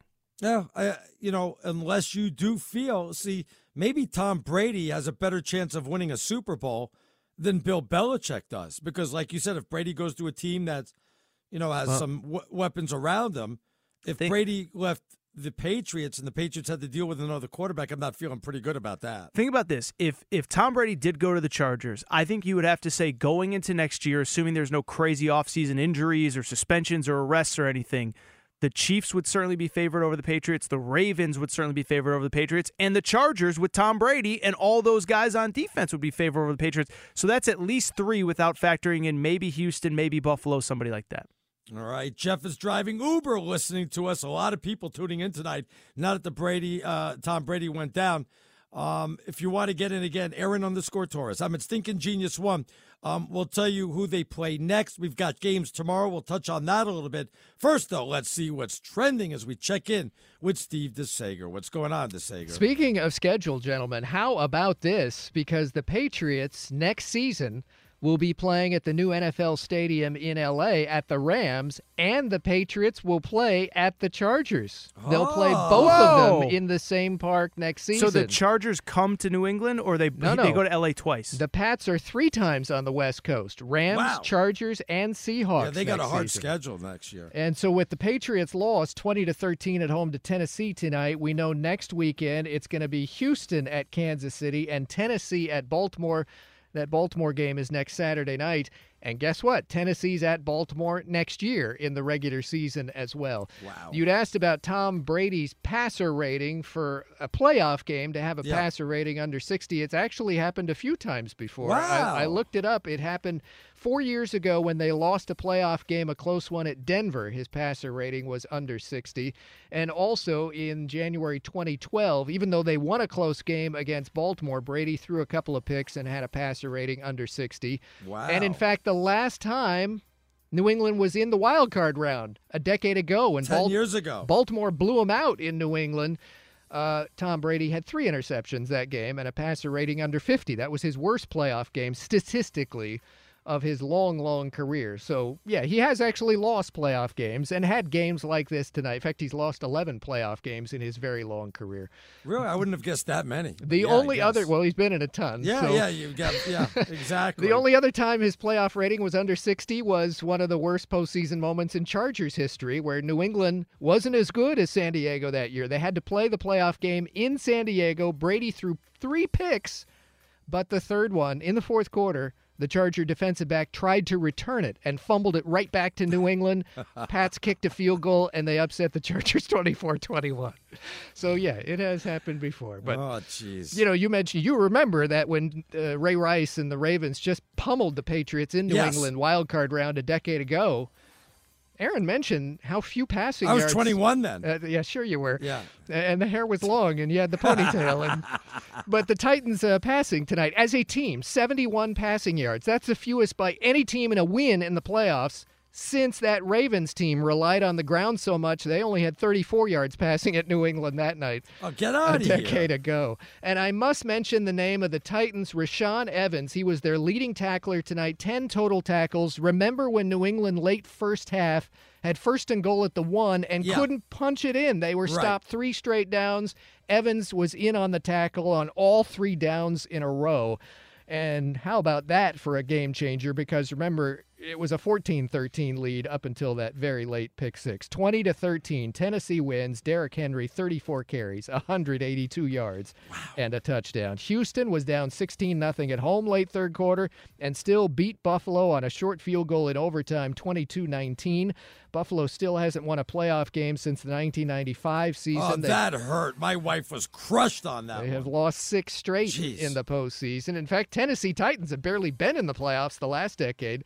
They had only won one playoff game since 2003 until tonight. So, how about that for a turnaround? Again, Houston at Kansas City next Sunday, Tennessee at Baltimore next Saturday night. Tomorrow on Fox TV, 1 p.m. Eastern Time, Minnesota will play at New Orleans.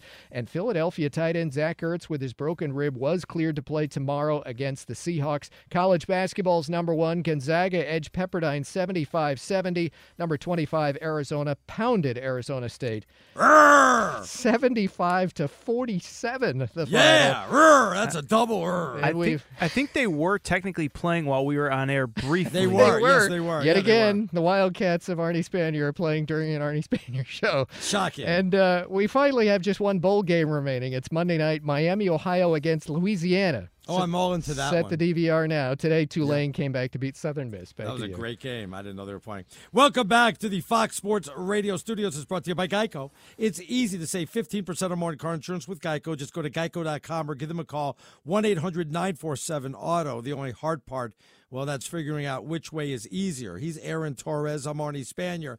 Get a hold of us at Aaron underscore Torres. I'm at Stinking Genius One. Like Trucker Joe says, you guys keep saying it's the end of a dynasty. What if they decide to run it back next year and they win the Super Bowl? It's not considered the end of a dynasty unless they run it back and lose again next year in the playoffs. He does have a point there, but it just feels like the end of a dynasty, does it not, or what? it feels like the end of a. I mean, listen, this is a team. We've been saying it all night. Three straight Super Bowls, eight straight AFC Championship games, and they weren't even close this year. And so, if you want to say it's not the whoa, end of whoa, whoa. They still won the division and they were down 14 13. They win, they beat the Dolphins. They're getting a two seed and uh, they're hosting a second round playoff game. Let's, let's pump the brakes on not even close there. Come on now. what do they say, Arnie? And if my aunt Yeah, had I- a this, but she'd be my uncle. And it would still be pretty, it was still semi close, but go ahead. It was, but I mean, listen, d- d- we watched them against the Ravens. It wasn't close. We watched them. We watched the Chiefs come into into New England and get a, get the win. We saw them lose to the Texans. We saw them lose to the Miami Dolphins. And even if they had gotten the two seed, I still think that they were they were. I don't want to say mile, but yeah, they they were kind of miles behind KC and Baltimore. And they still would have had to beat KC at home, which they couldn't do in the regular season. They still would have had to beat Baltimore on the road, which they couldn't do in the regular season. And so, if we're not going to say the dynasty's over, then what are the moves that have to be made? It's funny because one of our listeners actually brought up uh, what if you bring back Gronk and, and AB gets cleared and all that stuff? That's a different conversation. So, if- Yes. if, you think that drastic moves can be made, then the, maybe the dynasty isn't over. But if you think that you, we're going to run it back with this team and suddenly the light bulb is going to flip and they're going to go back to the Super Bowl next year, basically as constituted, I don't buy that one bit. You think it would have been different if Antonio Brown was on the team this year um, and he was able to stay on the team, that this year would have a different result? They'd be more of a Super Bowl. They obviously be more of a Super Bowl contender, but I'm still not sure they would have won to the Super Bowl or gotten there. I mean, Antonio Brown's pretty good. Yeah, I mean, it's hey, easy. It's breaking easy. news. Breaking news. Yeah, it's easy to forget now. I mean, we were on air when he got traded to the Raiders, and we were going crazy when that happened. So, um, yeah, I mean, it would have been a completely different thing. And this was the the speculation you and I talked about. I'm sure you talked about on your local show probably for two or three weeks straight. But that Belichick knew that he needed another weapon to keep up with. At the time, he was thinking it was just the Chiefs, and obviously the Ravens emerged throughout the season. And so, listen, they they were a flawed, limited team throughout the season, really after Antonio Brown left, certainly after Josh Gordon uh, left as well. So I don't know what the retooling is, but if we're going to say the dynasty isn't over, it's going to take some major retooling around Tom Brady next year. The Texans beat the Bills in overtime 22 19. The Bills had a 16 0 lead. Texans come flying back, make a great comeback, and of course, led by Deshaun Watson. You know, I was, when they were down 16 0, I already started writing down some questions, and the first one was Are we sure that Deshaun Watson's elite quarterback? like uh, you know some of the other big names like uh, Patrick Mahomes and Lamar Jackson, and then you know you see the comeback and you're asking yourself, wow, that was that was quite the comeback, the good first touchdown, the two point conversion. Um, the numbers 20 at 25 is pretty good, but you know 250 yards, kind of pedestrian in the first half. Rushed okay for 55, but he led the comeback. He was the big reason why, or I mean, 90% of the reason why um, they came back and won this one. Buffalo also um, let this one slip through their fingers too. Up 16 nothing. You can't let that one slip away. I don't care if you are on the road. I, I agree with everything you said, except for the thought that Deshaun Watson wasn't elite. Now, where in that category? But I mean, I've seen him win too many games with his arm, with his legs, uh, to to to doubt him at this point. The guy makes plays. I mean, he's a guy that, and it's so cliche. And maybe we can go back and say, remember when we used to say about Tom Brady, I don't care how much time is left on the clock until it says zero. I don't feel comfortable with Tom Brady in the game on the opposite sideline. I, I'm not saying he's Tom Brady, but I kind of feel that way about Deshaun Watson. He's so dynamic. We saw it on that huge play in overtime. He's got two guys barreling in on him. They squeeze him like a sandwich, and he peels out and hits his hits his wide receiver for a 34 yard gain that sets up the field goal. I mean, the guy is so dynamic. And so, uh, were there points where I thought the Bills were going to win? Of course, absolutely. But that guy is such a difference maker, and he's so fun to watch. Did you see the second half kickoff? Buffalo up 13 nothing. Houston gets the second half kickoff. Um, they're not running it out, so they flip the ball to the ref. Ref doesn't catch the ball. They say live ball touchdown. Um, then the Secret Service uh, come out of the stands and says, uh, "No, that will not be a touchdown." And that will, and we will move on. No review, no nothing. You're just going to turn it over. We're going to get back to football because common sense has got to prevail. What the heck was going? Who was that guy in black? Did he work for the NFL? Was he talking to somebody in New York? I don't know. Was it a guy like me that just happened to be wearing black and an official's hat saying, no, no, no, we can't have this? What the hell was going on there, Torres? It's so funny because the NFL sometimes, this stuff just happens where rules just get flipped on the spot. Like I remember whatever it was two years ago when the Eagles won the Super Bowl, where all year we were talking about what's a catch, what's not a catch. You had the the Pittsburgh uh, tight end on the goal line. Well, is it a football move? And then in the Super Bowl, there was like four plays that were like, eh, that might not. Pro- I don't think that was a catch, and they were a catch every time. And so I only bring it up because the NFL kind of has a little bit of a history of sometimes just weird stuff happens with the refs, and nobody questions anything in playoff games. You think they got it right? That shouldn't have been awarded a touchdown. He didn't try to bring it out. The rules say if he just you know doesn't attempt to bring it out, uh, it's not a loose ball. Shouldn't be a touchdown.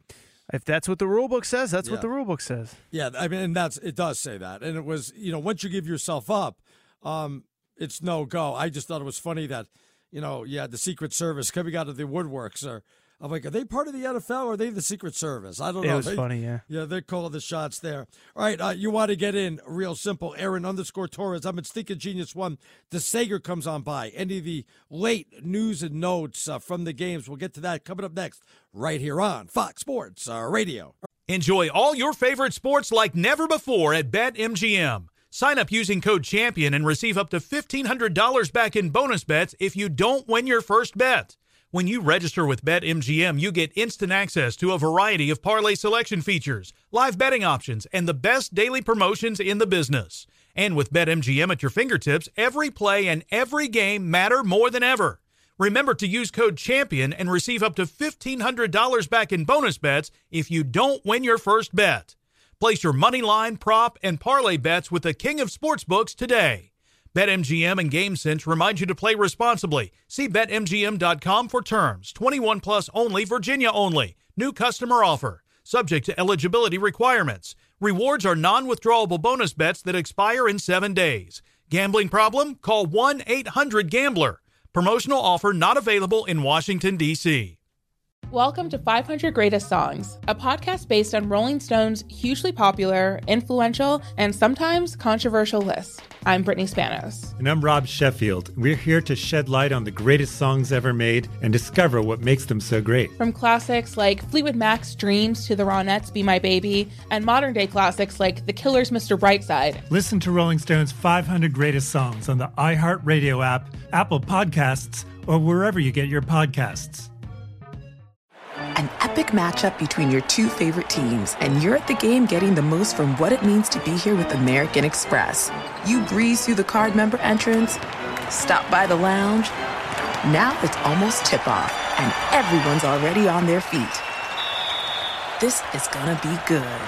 That's the powerful backing of American Express. See how to elevate your live sports experience at americanexpress.com slash with Amex. Eligible American Express card required. Benefits vary by card and by venue. Terms apply.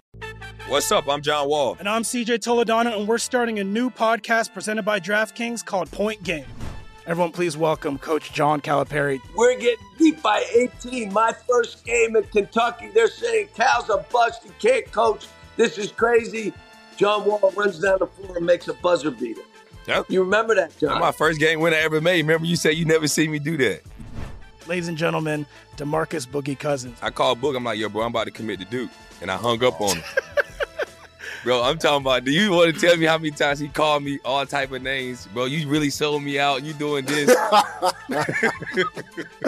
Bro, I was sick. I remember that like yesterday, man. Love you, John Wall. Thanks, Coach. Love you too. You made me everything I am today. Nah, you made me. You made me. I love it. Check out Point Game with John Wall and CJ Toledano on the iHeartRadio app, DraftKings YouTube, or wherever you get your podcasts. It wasn't even supposed to be That's my jam, dance, bro. Oh. All right, you guys want to hear something amazing? Discover matches all the cash back you earn at the end of your first year automatically. So, with no limit on how much we'll match, millions of people a year are getting their cash back matched. Discover Cashback Match. What are you waiting for? Learn more at discover.com slash cash back match. Let's check it with DeSagers, see what's happening. Uh, what else out there in the world of sports? What's going on, DeSager? A lot of NFL playoff talk in just a moment, but Baylor's head coach Matt Rhule, who had turned down the interview opportunity with the Cleveland Browns, according to NFL Network, will meet with the Carolina Panthers about their coach opening on Monday and will meet with the New York Giants on Tuesday. The Giants have already met with four guys, including Mike McCarthy, the former Packers head coach, and with Eric Bieniemy, the Chiefs offensive coordinator, has already met with the Giants as Kansas City, the two seed, is on an off week, no game this weekend. I'd like to interview. Uh, every job that comes up in every field, Just once, yes. you say the same thing. By the way, DeSager, uh, people that don't listen during the week missed when Arnie Spanier claimed that he deserved his own statue a few days ago. So that was also breaking news on uh, Wednesday. Any. TV gig, he also says this. I should be on that show. I don't know why I'm not. Lock anyway, he's going to Yes. talk to the Panthers, and the Panthers are due to speak with Patriots assistant Josh McDaniels in the coming week as well, according to Pro Football Talk. Well, the final was Tennessee 20 to 13 at New England, a postseason home loss for the Patriots tonight, and for the first time ever against Belichick's Patriots. Somebody rushes for these numbers in a playoff game. It's never been done before. Derrick Henry, 182 yards on the ground and a touchdown, 34 carries. And, they knew it was coming, too. You bet you. You talk about shutting down the one thing. You know, this is the one thing that you knew was special on this offense. And please do not let anybody say this weekend, ah, but the Patriots weren't good this year. Fact. The Patriots had the number one ranked defense in the NFL this season. They only allowed 14 points per game, and the score was 14 to 13 for much of Yeah. the second half tonight. True, They true, only true. allowed 276 yards per game, and Tennessee had 272 tonight. Okay. But Derrick Henry single handedly ran over them this evening. And in fact, how about this? Well, all the home playoff games that Belichick's Patriots have had in the last uh, couple of decades, the Patriots at home, their record when they allow fewer than 120 yards rushing, 17 and 0 at home. When it's more than 120 on the ground, 3 and 4 now in the playoffs at home. Ouch. Yes, he was a difference maker. And then you had the incredible comeback with Houston just flat out of it in a home game, late third quarter, down 16 nothing to Buffalo and still winning in overtime. Weren't you thinking at one point in the third quarter, wow, there's no wonder that they always put the Texans in this time slot, the lowest the lowest rated of the four playoff time slots this opening weekend, and they're laying an egg once again, and they wind up winning on the short field goal 22 to 19. Bill O'Brien, the former Patriots assistant, by the way, Yeah. as Houston head coach, he had never won a game when down by 16 points. Oh, At any point in the game, regular season, postseason, and he's down 16 nothing in a playoff game. They had been 0 22 when down by 16 in any game, and they come back and win this one because Deshaun Watson is special. It's not like he had four great quarters. He was no, sacked. he was. He played a very bad first That's half. right, and he was sacked yeah. seven times in this game, but he Yes, he set up the game-winning field goal, escaping a sack. That was incredible. And he threw for a 34-yard play. And remember, Houston converted a third and 18 play on the game-winning By drive. the way, that shouldn't have counted. Uh, that's Mike uh, Pereira even uh, came up What did he say about that? Was the the uh, the, the shot clock, the uh, game clock, not the game clock, expired? Yeah, yeah, hit zero zero. The play clock. He Yes. says that it's always, and he said this before, not just tonight. Right. That if it's within a second of it going to zero, they let the play go because what the hell that means. Because it's the time lapse of the umpire looking at the mm. ball for the snap and looking at the clock and looking back and forth, and That's that like would saying, be well, let if your go. toes are out, that's kind of okay. Also, I don't understand that. Well, it goes back to what we said during the shows this week that why, with all the electronics and technology, to avoid things like that, kind of like spotting the football, why, and you know, the 10 yards using a chain and sticks, why, why haven't they gotten more modern in a lot of aspects of NFL football? But let's not forget that the Texans in the comeback converted two two point tries in regulation. Yeah. Without that, there is no overtime. Buffalo had one drive in overtime, nine plays, 13 yards, and the Buffalo season is over. They had started the year 9 and 3. They even had 4 for 4 on field goals from Stephen Hauschka in this one. They had the 16 nothing lead and the Bills lose 4 of their last 5 games. They are out, New England is out. So next Saturday night, Tennessee at Baltimore, and on Sunday the 12th, it'll be Houston against 2 seed Kansas City. Wow. All right. Thank you, DeSager. Two hours are in the books, and the power hours coming up next. You want to get into the show, and we're getting a lot of tweets. I got to do a better job reading them. Aaron underscore Torres. I'm a Stinking Genius One. Bernie Fratto will join us at about 20 past the hour, straight out of Vegas. What's Vegas thinking? What are the lines for tomorrow? All that coming up here on Fox Sports Radio. Oh, good evening, everyone. It is the power hour of the show. Aaron Torres, Arnie Spanier. We're coming to you live from the Fox Sports Radio studios. It's brought to you by Geico. 15 minutes could save you 15% or more in car insurance. Visit geico.com for a free rate quote. Bernie Fratto, straight out of Vegas, will join us at about 20 past the hour. Vegas must be going crazy. We'll talk to Bernie what the latest lines are for the games tomorrow and next week.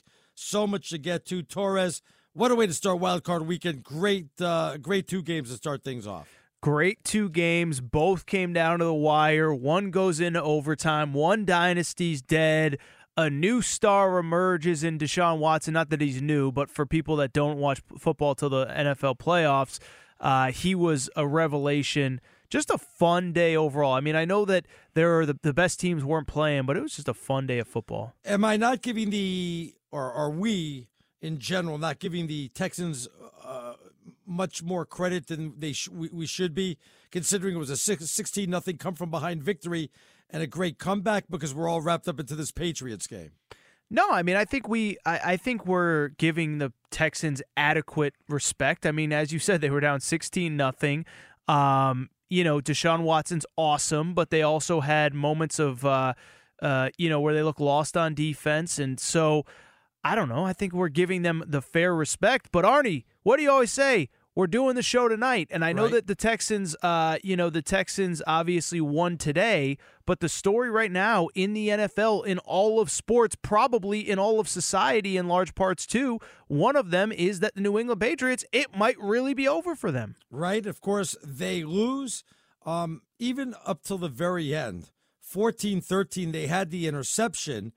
Uh, they had the punt with about three minutes left. I thought maybe they should go for it on fourth and six. So, little, uh, you know, maybe a bad decision there. But I still thought at that point they were going to come from behind, get the field goal. They only needed to get in the field goal range um, to win this one. And then when they put it with three minutes left, I wasn't so sure they were going to get the ball back. And they really didn't enough to get the interception run back for a touchdown. um, and then it was all over after that. Um, now that we could take a step back, now that the game's ended a little bit over an hour ago from now, what did you think of the pa- Patriots' performance overall? The first half I, I thought was pretty good, but I keep telling you, and I, I've gone back to this before, the fact that when they were up 10 7, they couldn't get in for the touchdown. from the one yard line on first and goal, you could look at that the ultimate reason why maybe they didn't win this game. Ultimate reason why they didn't win this game, and it's a microcosm for the season. All season long, we've been saying when Antonio Brown left the team, when Josh Gordon left the team, when Rob Gronkowski never came back, been saying, are they are they really are they going to go into the playoffs and Julian Edelman's the guy? And as you always say, they haven't been running the ball and. Uh, they don't have the dudes this year. And so I thought the fact that they couldn't get in on goal line was a microcosm for the entire season, which Well, you- was the, was gonna- the offense just wasn't explosive enough. You said microcosm for the entire season. Are you saying that the Patriots underachieved this year? They won 12 games. They won you the live in New. England. Do, are they happy with division titles and wild card losses in New no, England? No, but sometimes you have to be a little bit more realistic to think that you're, um, you know, going to the Super Bowl every year. That's not going to happen, Aaron. So, because you know, it- fans are so realistic everywhere. I mean, can you say a team underachieved that went 12 and 4, won the division, really should have had the two seed, but, you know, lost their final game and and got eliminated in the first round of the wild card when, you know, they could have probably had the bye week. Did they underachieve this whole entire year? Let me ask you. I already gave you my answer. Do you think they underachieved? I don't think so. I think this is about the best that they could have done. So if I you had said to- uh, wins, if you had said on your radio show on August 30th, the week before the season started, yeah, I think it, it feels like an AFC East division title. I thought and they were we're- only going to win about 10 games.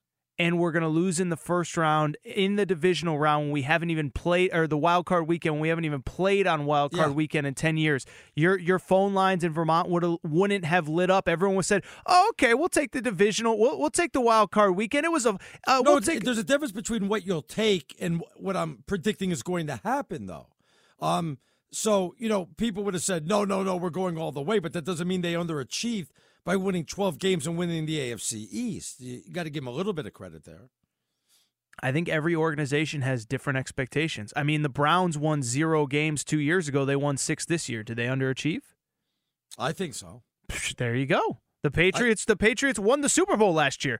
Losing on Wild Card Weekend is by definition underachieving. They didn't. Tom Brady didn't go down with a season-ending injury. Bill Belichick didn't take a leave of absence. He isn't Sean McVay. He didn't get suspended for the or not Sean McVay. Sean Payton. He didn't get suspended for the year. They had Brady. They had Belichick. Those are the two constants over the last twenty years, and it hasn't been very often that they've lost on Wild Card Weekend.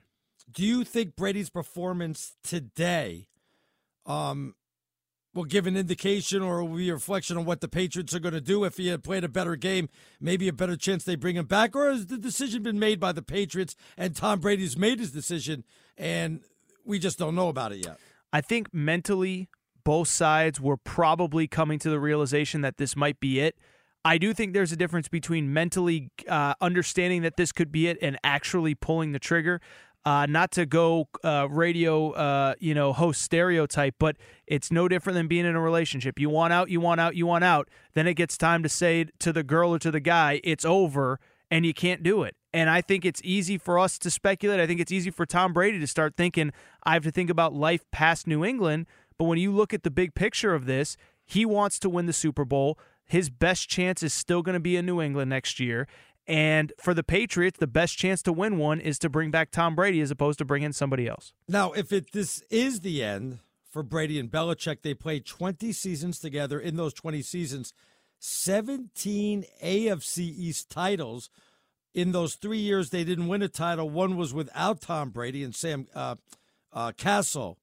And they still Uh, won like 10 games that Sam. year, right? Or 11 I, f- games. I forget Cassel. Matt Cassel. Matt Cassel, excuse me. Sam Cassell. You just confused him with Sam Cassell. Yeah, I did. I did it. Matt Cassel um, was the quarterback there. And they, yeah, they won 11 games, but they didn't get in as a wild card. They had six Super Bowl wins, nine Super Bowl appearances, 219 wins, which is an average of like 11 a season, 74,000 passing yards, 541 touchdowns. Not too shabby, Torres. Not too shabby at all, which is also why it would be considered a disappointment at, oh, with all of those statistics to not get out of wild card weekend this year. It's been an incredible run. I'm not sold that it's over. I think it was easy for us and and listen, we did the shows and uh, you always say it Arnie, we can only do the show tonight. I get why people are speculating. I get why you and I have spent the last couple weeks speculating where the future might be. But when you think about for Tom Brady, when you think about it for Bill Belichick's perspective, from Robert Kraft's perspective, I still think it makes a lot of sense for all the parties for Tom Brady to be back with the Patriots next year. More more likely to pull an upset next week. Texans as a nine and a half point favorite in Kansas City. Titans as an eight and a half point favorite in Baltimore. Excuse me, let me repeat. Texans is a nine and a half point underdog. I, I don't know if I said that right. At Kansas City, Titans eight and a half point underdog at Baltimore. Who's most uh, likely or more likely to pull off the upset? It pains me to say this because I think I am rooting for the Chiefs. Uh, but I think they're the more likely one to get upset because Deshaun Watson's so freaking Wow. explosive. I also think that the Titans, as great of a story as they are right now, when we do start looking ahead to next week, we're going to say, you know, if Lamar Jackson can go on a, a three play, 82 yard touchdown drive like that, which he's done all year, not those specific numbers, but he they have a quick strike offense when they need to. The Titans aren't built to come back from a 14 nothing deficit, 14 3, 21 10, whatever. Uh, it's great when Derrick Henry has the ball. It's great against a team like the Patriots that you can't go score for score against. But when you start playing more explosive offenses like the Ravens, I think that could get you in trouble. Raider Cat says DC to the Patriots. So I'm uh, assuming Derek Carr to the Patriots. Tom Brady to Vegas to mentor Tua. Gruden is drooling on this thought. Well, sure he is. I don't know how I'm drooling at that thought. Yeah, how are they getting Tua when Tua's going to be maybe a top five pick and Miami's picking at Tua's number coming five? back to Bama, that's why. But imagine that, by the way. If Yeah. Tua, Tua and Tom Brady anywhere, and again, I've said this earlier in the show. This is why Tua would be insane to to to not go pro because someone is going to move up to have the opportunity to get him. But yeah, I don't. I, I you you could sell me on one or the other in Vegas next year. I don't know that you could sell me on Brady and Tua in Vegas. You know, Tom played at the University of Michigan. He's from the West Coast in California. Okay, I thought you were going to tell me Lions there for a second. I was no, gonna, no, but it, well, I'm just, I'm just wondering. Um, you know, would would playing next to, you know, in in the Michigan area be better for him? I mean, geez, who knows if Baker Mayfield has a hold on that starting job? You know what I mean? Who knows if he couldn't go to the Chicago Bears? Would the Midwest be a possible landing spot, or the West Coast would be more likely? I think the reason the Chargers make so much sense is not only because they have all the young talent, not only because they need to sell tickets, but it's a dome stadium. You're out west. The weather's going to be nice. You're not going to be playing all these cold weather games. So, listen, the, the Bears make sense too. But when you're talking about the perfect fit, I do think either playing in a dome or playing in a place where it's going to be pretty warm, when you're going to be a 43 year old quarterback, which Tom Brady will be the next time he takes the field, if he takes the field, that to me makes the most sense. How tough would it be for him to play to Vegas if he's living in California, takes a private plane or helicopter to Las Vegas uh, for game day, which you know most of the players will do anyway? Or He's not Roger Clemens pitching one every five days. He's going to have to live in Vegas if he wants to play for the Raiders. okay, you know they have these things called practices five days a week, right, Arnie? Well, maybe a couple of days. Oh, okay, so I just he- you've had he so could- many. See, he you- could commute. You know, let me tell you something. It's easier to commute by plane from Vegas back to L.A. than it is to drive from L.A. to San Diego, um, like Rivers was doing with all the traffic there. See, that's true. Maybe he could get the, maybe he could get the Brady chopper, but no, I, I think that if he wants to play for the Raiders, uh, then he'll have to live there. But again, this kind of goes to the point that I've been saying all freaking night is that if it's about winning, if it's about just shoving it to the Patriots, then okay, whatever. But I just can't see him leaving for any place other than he, that he truly believes he can win a Super Bowl. And when you start looking down the list, maybe it really is only the Chargers, maybe the Bears, and that's really it. Well, you're going to go to a team though that didn't make the playoffs, so Bingo. you may th- you you may think that they're a Super Bowl contender, but are you just fooling yourself when you're saying something like that? Well, and that's so much of this is that it's easy for us to sit here the night after Tom Brady's season or the night that Tom Brady's season ends and say that it's over. But you go to the Chargers, you're being coached by Anthony Lynn, who's on the hot seat, who, as you said, that team didn't make the playoffs. They finished in last place behind the Broncos, behind the Raiders. And so it's so easy to just say, oh, Tom Brady's done. It's over. Forget it. And it's like, really? He's going to give up 20 years to go play for Anthony Lynn uh, with a Chargers fan base that doesn't exist. I I'm not saying it won't happen. It can't happen. I'm just saying I think everyone's it's way too much of a foregone conclusion. A lot of ladies are not only commenting but ripping the Patriots. Like Sharon says, "Hey, other teams have lost games because of injuries and didn't get a pass. We're expected to just overcome that. Now the Pats have injuries, etc. They can uh, they cannot get a pass. No excuses. Uh, I guess when it comes to injuries, yeah, every team has their injuries. You know, the, the, look what's going on between Philadelphia and Seattle right now, Torres. Yeah, who's saying that? Did somebody make ex- injuries as an no, excuse? I just, I, you know how Patriot fans are. Excuses, excuses for the most part. You know what I mean? Oh yeah, and and again, these these are all factors, but these are factors that the Patriots have been able to overcome in previous years. They obviously weren't able to overcome them this year. It speaks to this isn't the same organization that it's been in the past. Who's to say Edelman even comes back with his injuries? You know what I mean? He's 32 years old. Not a lot of, uh, uh, you know, need for a 32 year old half injured wide receiver out there. There's a lot of questions going in the offseason. I'll say that. Yeah, you want to get in Aaron underscore Torres. I'm at Stinking Genius One. We'll go out to Vegas, uh, straight out of Vegas. That is Bernie Fratto will stop on by. What is Vegas saying about the games? What about tomorrow? What about next week? Uh, we'll get all the answers from Bernie. That's coming up next, right here on Fox Sports Radio. Enjoy all your favorite sports like never before at BetMGM. Sign up using code CHAMPION and receive up to $1,500 back in bonus bets if you don't win your first bet. When you register with BetMGM, you get instant access to a variety of parlay selection features, live betting options, and the best daily promotions in the business. And with BetMGM at your fingertips, every play and every game matter more than ever. Remember to use code CHAMPION and receive up to $1,500 back in bonus bets if you don't win your first bet. Place your money line, prop, and parlay bets with the king of sportsbooks today. BetMGM and GameSense remind you to play responsibly. See BetMGM.com for terms. 21 plus only, Virginia only. New customer offer. Subject to eligibility requirements. Rewards are non withdrawable bonus bets that expire in seven days. Gambling problem? Call 1 800 Gambler. Promotional offer not available in Washington, D.C. Welcome to 500 Greatest Songs, a podcast based on Rolling Stone's hugely popular, influential, and sometimes controversial list. I'm Brittany Spanos. And I'm Rob Sheffield. We're here to shed light on the greatest songs ever made and discover what makes them so great. From classics like Fleetwood Mac's Dreams to the Ronettes' Be My Baby, and modern day classics like The Killer's Mr. Brightside. Listen to Rolling Stone's 500 Greatest Songs on the iHeartRadio app, Apple Podcasts, or wherever you get your podcasts.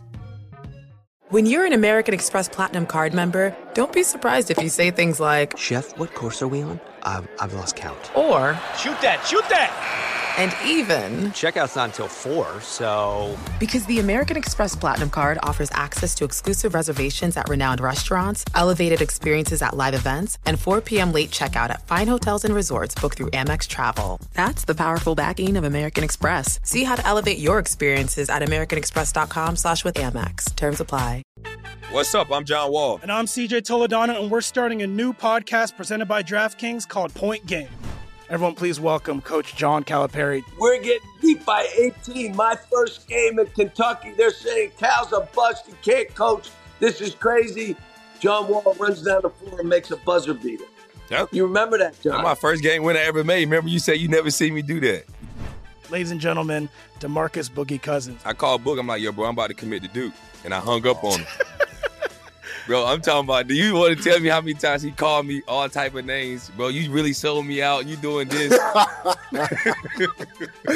Bro, I was sick. I remember that like yesterday, man. Love you, John Wall. Thanks, Coach. Love you too. You made me everything I am today. Nah, you made me. You made me. I love it.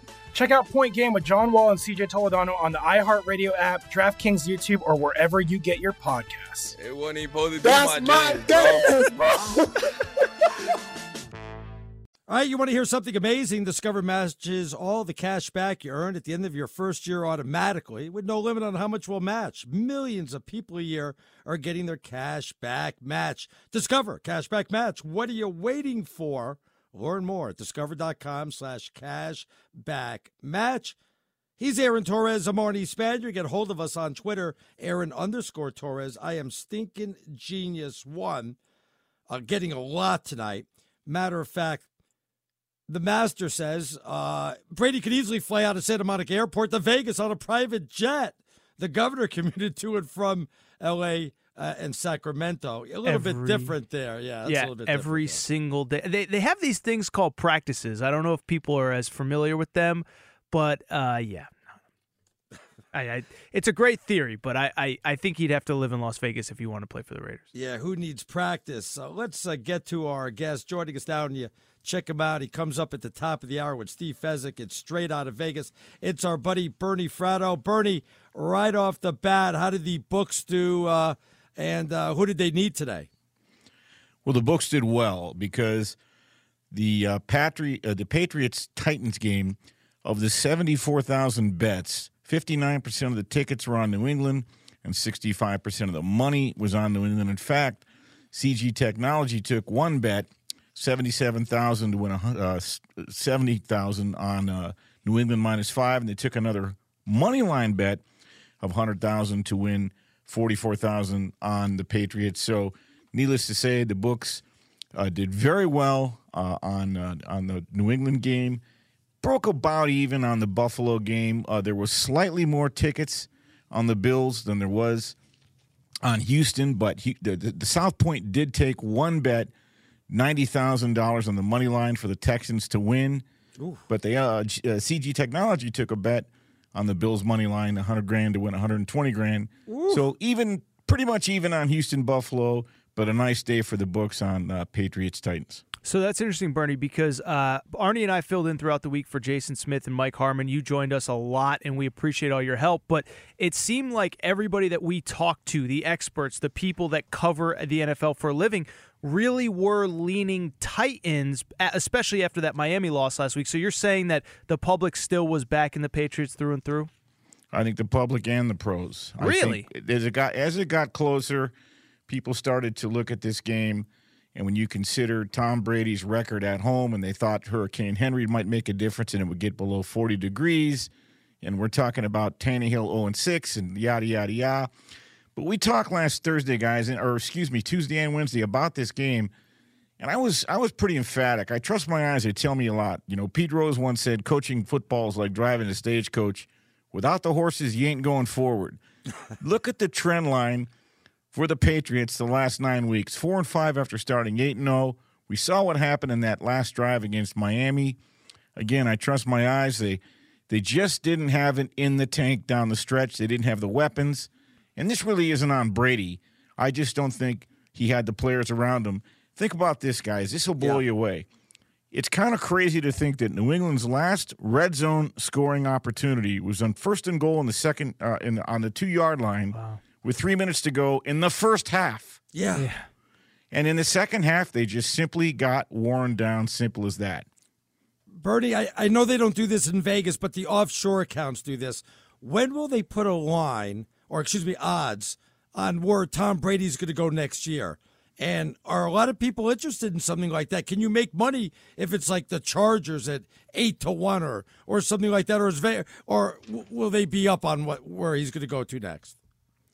Well, I don't think they're going to see any kind of line on that particular prop anytime soon, particularly um, until the playoffs are done. It's highly Ooh. speculative. You're really Yeah. reading tea leaves. And to answer the second part of your question, which I think is the most important part of the question, and Vegas will not put that lineup. You may see it Oh. in some offshore lines. Right, right. But in order to really be profitable on something like that, you have to have some inside information. Okay. There's just no question about it. Aaron and I talked earlier in the week. Last year at this time, I got tipped off that Jalen Hurts was going to Oklahoma. I tweeted it out. It happened to have it happened because I, I was told it was going to happen. And oh, by the way, that's exactly why Vegas doesn't put those kind of lines up. Simply because if if the information is out there and the decision's already been rendered and it's not decided on the field of play or in a box score, it can become compromised. So you know, you, you I think you might see something like that after the first of the year, but not anytime soon. By the way, one prop you did see today that I Yeah. I thought about this because I thought about you guys. Of the eight uh, quarterbacks starting this week, there was a prop in Vegas who would pass for the most yards. Right now, Josh Allen at 15 to 1 is the leader in the clubhouse. He threw Wow. for 264 yards today. Wow. More than Brady, more than Tannehill, right? And so tomorrow, Kirk Cousins, he was seven to one, Russell Wilson six to one, Carson Wentz four to one, and Drew Brees plus one forty. Wow. But keep an eye on that because if none of those four guys throw for more than two hundred and sixty-four yards tomorrow, then Josh Allen will have won that prop bet at fifteen to one. Nice. So, Bernie, I'm going to throw a little bit of a curveball at you, um, and you know, hopefully we can uh, get figure out some answers here. But you know, already just kind of referenced Tom Brady offshore. Where could he end up? When he asked that question, what I was thinking about was this: is that we hear in Vegas all the time that quarterbacks are the only guys that make a difference on a point spread, or relatively speaking, mo- for the most part. And so I bring it up to ask this question we Arnie and I have spent the last two or three hours asking how much does Tom Brady have left in the tank? How much impact will he have on a team, whether it is with the Patriots or somewhere else? Is there any way you know that you can quantify how good Tom Brady still is, maybe relative to the elite quarterbacks in this league, Patrick Mahomes, whatever? Because those are guys that when they go down, the line completely flips. And I'm curious if Tom Brady would still have that effect on a line. That's an excellent question. And Fezzik's a genius at this, and he keeps all kind of statistics. And right now, Brady's right about right in the middle in terms of the points that he's worth to his team. He's nowhere near Patrick Mahomes or even Lamar Jackson or Russell Wilson, but he's still ahead of guys like Josh Allen, Jared Goff, and Baker Mayfield and those types of guys. So yes, is Brady still worth more under center than say, you know, 15 other quarterbacks in the league? Yes, but he's no longer in Drew Brees category, Deshaun Watson category, Aaron Rodgers category. I'd say he's probably worth three, four points a game. Or at one point, he certainly would have been, you know, maybe six, seven points a game. But next year, maybe three or four points. And by the way, speaking of that, speaking Yeah. of tomorrow, we have history being made in terms of one sided action. Seattle visits Philadelphia, as you guys know, and Seattle is the heaviest bet side of any playoff team since 2003. Now, that's saying a lot. 86% of the tickets are on Seattle. Wow. At William Hill, 87% of the money is on Seattle. And, you know, they also present the biggest parlay liability currently because a lot of folks have Seattle parlay to the Saints. By the way, the Westgate needs Philly in the worst way because they, took five bets north of $20,000 on Seattle tomorrow. So keep an eye on that because if Seattle goes in, wins, and covers that spread at Philadelphia, then the books will really take a bath and they'll give back a lot today. And one of the things that helped the books uh, in terms of when the Patriots lost is that busted up all the teasers tied to the Patriots. It busted up all the parlays tied to the Patriots and all the money line parlays tied to the Patriots. So the books had a real good day on that one. But one of the games the pros really like tomorrow involving that same Seattle Philadelphia side is the under of 45 and a half. These two teams just played a few weeks back. It was 17 to 9. Both teams have um, the uh, you know pretty banged up offensive lines. The weather's not going to be great, and I think points are going to be at a premium. And the total is 45 and a half or 45 in a lot of spots tomorrow. So I think the underplay in the Philly Seattle game is a good play, and the pros are on it. And by the way, one last Yeah. thing, not for nothing. Fez is giving courses on teasers. You never want to cross over zero. Let's say you had the Pats today minus five, and you played a seven point teaser, and you teased them down. And you're thinking, I got the Pats plus two, man. How can I lose that game? They're going to win anyway, right? Then they're winning 14 to 13 with nine seconds to go, and you saw what happened at the end. That killed all those other teasers too. So the books did real well on that. Re- real quick, Bertie, uh, Minnesota and the Saints, um, kind of the overlooked game. I, I like Minnesota not only to keep it close. I think they could pull off the upset. I don't know if the Saints are going to be putting thirty plus points up on the board. How you seeing this game? Well, the pros see it the same way you do, Arnie. They think eight points is too much. It's now down to seven and a half. A lot of pros I respect have this game power rated at about five. The sharp money is on the Saints plus the points, and uh, there's some sharp money on the over as well. We kind of expect it to be a back and forth game, a lot of points on both sides, but that's a lot of points to give this Saints team. They're a good club. Bernie Fratto, straight out of Vegas. He's on coming up at the top of the hour with Steve Fezzik. It's a must listen. You're going to want to check it out. Obviously, they'll have a lot about tomorrow's game. Bernie, always a pleasure, my friend. We'll speak to you uh, later on. Enjoy the rest of your weekend, guys. Thank All you, right, Bernie. Take care. I love it. Love talking to Bernie. Let's see what's trending as we check in with Steve DeSager. Final time of the night. What's going on, DeSager? And with that game in Philly, even though it rained in Philadelphia tonight, 0% chance of rain for that playoff game, but it will be windy at the start tomorrow. Temperature around 40 degrees for the Philly versus Seahawks game. And Zach Ertz was cleared to play, but Eagles tackle Lane Johnson is out due to an ankle injury. Nelson Agholor out. Guard Brandon Brooks out for the year. The game on Fox TV's 1 p.m. Eastern Time, Minnesota at New Orleans. A lot to talk about as far as tonight's two games, but guys, we just had a four overtime game in college basketball. St. Mary's, which was 14 and 2, lost in four OTs, 107 99 at Pacific. Wow. St. Mary's a very good team. They started this year beating Wisconsin in overtime. They beat Utah State when they were ranked. By the way, San Diego State now 15 and 0 after winning at Utah State. And number one, Gonzaga at home. 175 70 is all against Pepperdine. And those Arizona Wildcats pounded Arizona State. Wildcats 75 47. As for the NFL playoffs, this trivia question straight from the league. What quarterback has the most career wins over Tom Brady, including playoffs? So this would go back almost two decades. The answer is Peyton Manning. He Wow. beat Brady six times. Ryan Tannehill has now beaten Tom Brady five times in his Wow. career. That's right. That's right. Wow, because he was a division quarterback. Tennessee won at New England 20 to 13 tonight. Derrick Henry 34 carries, 182 yards and a touchdown. The Patriots were held scoreless in the second half. And keep in mind, late first half when the Pats had first and goal at the 1 and couldn't punch it in. We'll repeat what we said a few hours ago.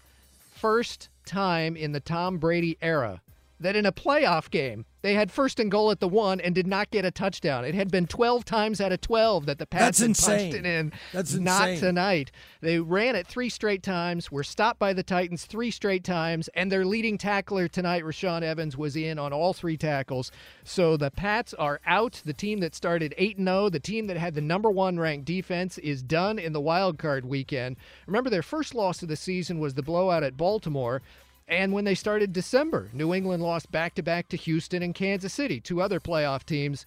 And then the crusher, that home loss to Miami. There are two reasons why New England even had to play this game tonight. One, blowing the home game to finish the regular season. And two, losing head to head to KC. That was the tiebreaker. So the Chiefs got the two seed. The Chiefs are off this weekend, and the Chiefs will be at home next Sunday, January 12th, against Houston.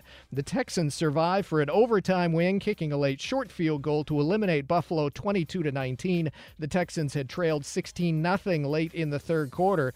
Houston had started at season four and three, and here they're still alive. The Titans, as of mid-October, were two and four, and here they're still alive. Wow, next Saturday night it'll be Tennessee at Baltimore, and I must repeat, next regular season it will be Tennessee at Baltimore. And the real strange thing about the Patriots schedule next year is they are slotted to play all Yes. the teams in the NFC West and the Oh. AFC West.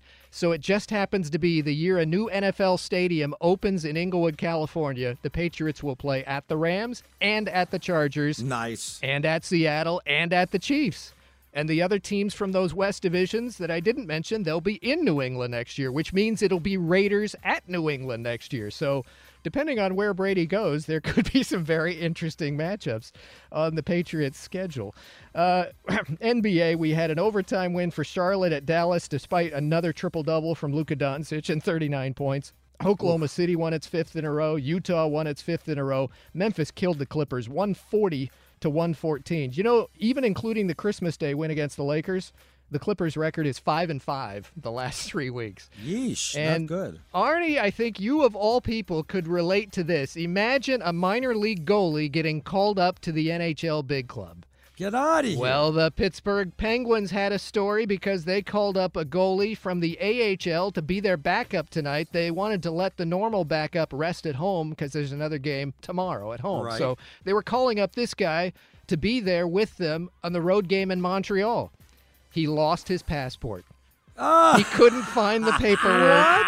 He could not travel I love that. internationally, and they called up a goalie from the ECHL instead.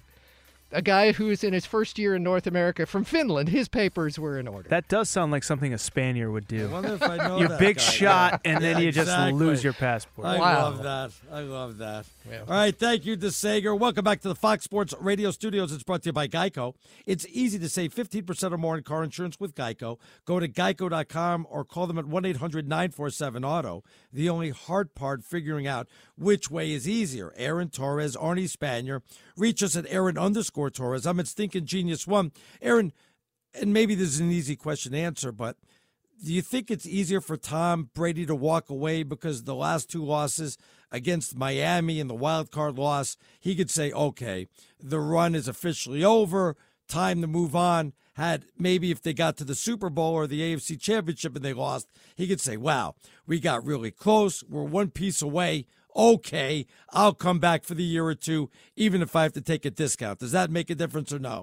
It's funny because I'm going to use my own logic against me from last segment because I you asked me was this a disappointing season? I said and and I said yes and you said they went 12 and 4 won the AFC East. So I'm going to use that same logic with Tom Brady here. He's not the same quarterback. I think he knows he's not the same quarterback but you go 12 and 4 you win the AFC East as you said Arnie you're a play or two away from going to uh, for, from getting the first round bye and then all of a sudden it completely changes the complexion of your whole season I he seems like he wants to play he was asked Well, he in- does want to play. Let's, let's get that. yeah, he was right. asked in his post game press conference about retirement. He said, I would say it's pretty unlikely. So I don't think this result changes anything from the retirement perspective. Now, the Patriots' next season perspective is a completely different story. I brought this up earlier also. If you're Bill Belichick, um, could you imagine having a young quarterback like a Josh Allen who um, is pitching the ball with a minute left in the game and you're pulling your hair out? Could you imagine if you had a veteran quarterback, if you're Bill Belichick? As you mentioned, like Jameis Winston, who threw 30 interceptions. Um, I'm sure that's not going to sit well with Bill Belichick. Does Belichick really want to start over with a rookie quarterback or with a veteran quarterback that their own team doesn't want him now? That they have to go to the Patriots? Does he really want to start that or does he want to say, you know what? Give me Tom back for two more years. I'll bolster, I'll get two more wide receivers. I'll stock up the offensive line and we'll give it another run. It's such a great point, Arnie. I, it's such a great point because, as I said last segment, the ends to the means is the, the means to the ends is still I want to get to the Super Bowl. Bill Belichick wants to get to the Super Bowl. Tom Brady wants to get to the Super Bowl. They might not like each other. Brady might not like some of the stuff Belichick's done behind the scenes. Belichick may think Brady's past his prime, but when you trade Jimmy Garoppolo three seasons ago, you don't have a backup. Now, I think they need to start figuring out what that next phase is but it doesn't mean that right now with the next season a few months away training camp or uh, you know the spring all the spring stuff's going to be here before you know it um, i don't think that they have that backup plan. And i know tom brady struggled the last couple weeks but he's still better than probably whatever they can get in free agency or the draft. Does Tom Brady being the GOAT or obviously, you know, New England's number one guy have a little bit to play for them forcing him to bring him back, saying, well, we, we can't let him go. I mean, my goodness, really all we have is Tom Brady as the face of this team. Uh, you know, the fans still love the guy. He's still serviceable. Um, do you have to say to yourself, we can't let him go because he's such a fan favorite? We can't let him leave right now? I, it seems as though we're past that phase. I've, I mean, I've heard this stuff, Arnie, and I know you have great guests on. your- Peyton Manning was given the boot. Well, Peyton Manning, they didn't know if he could physically play.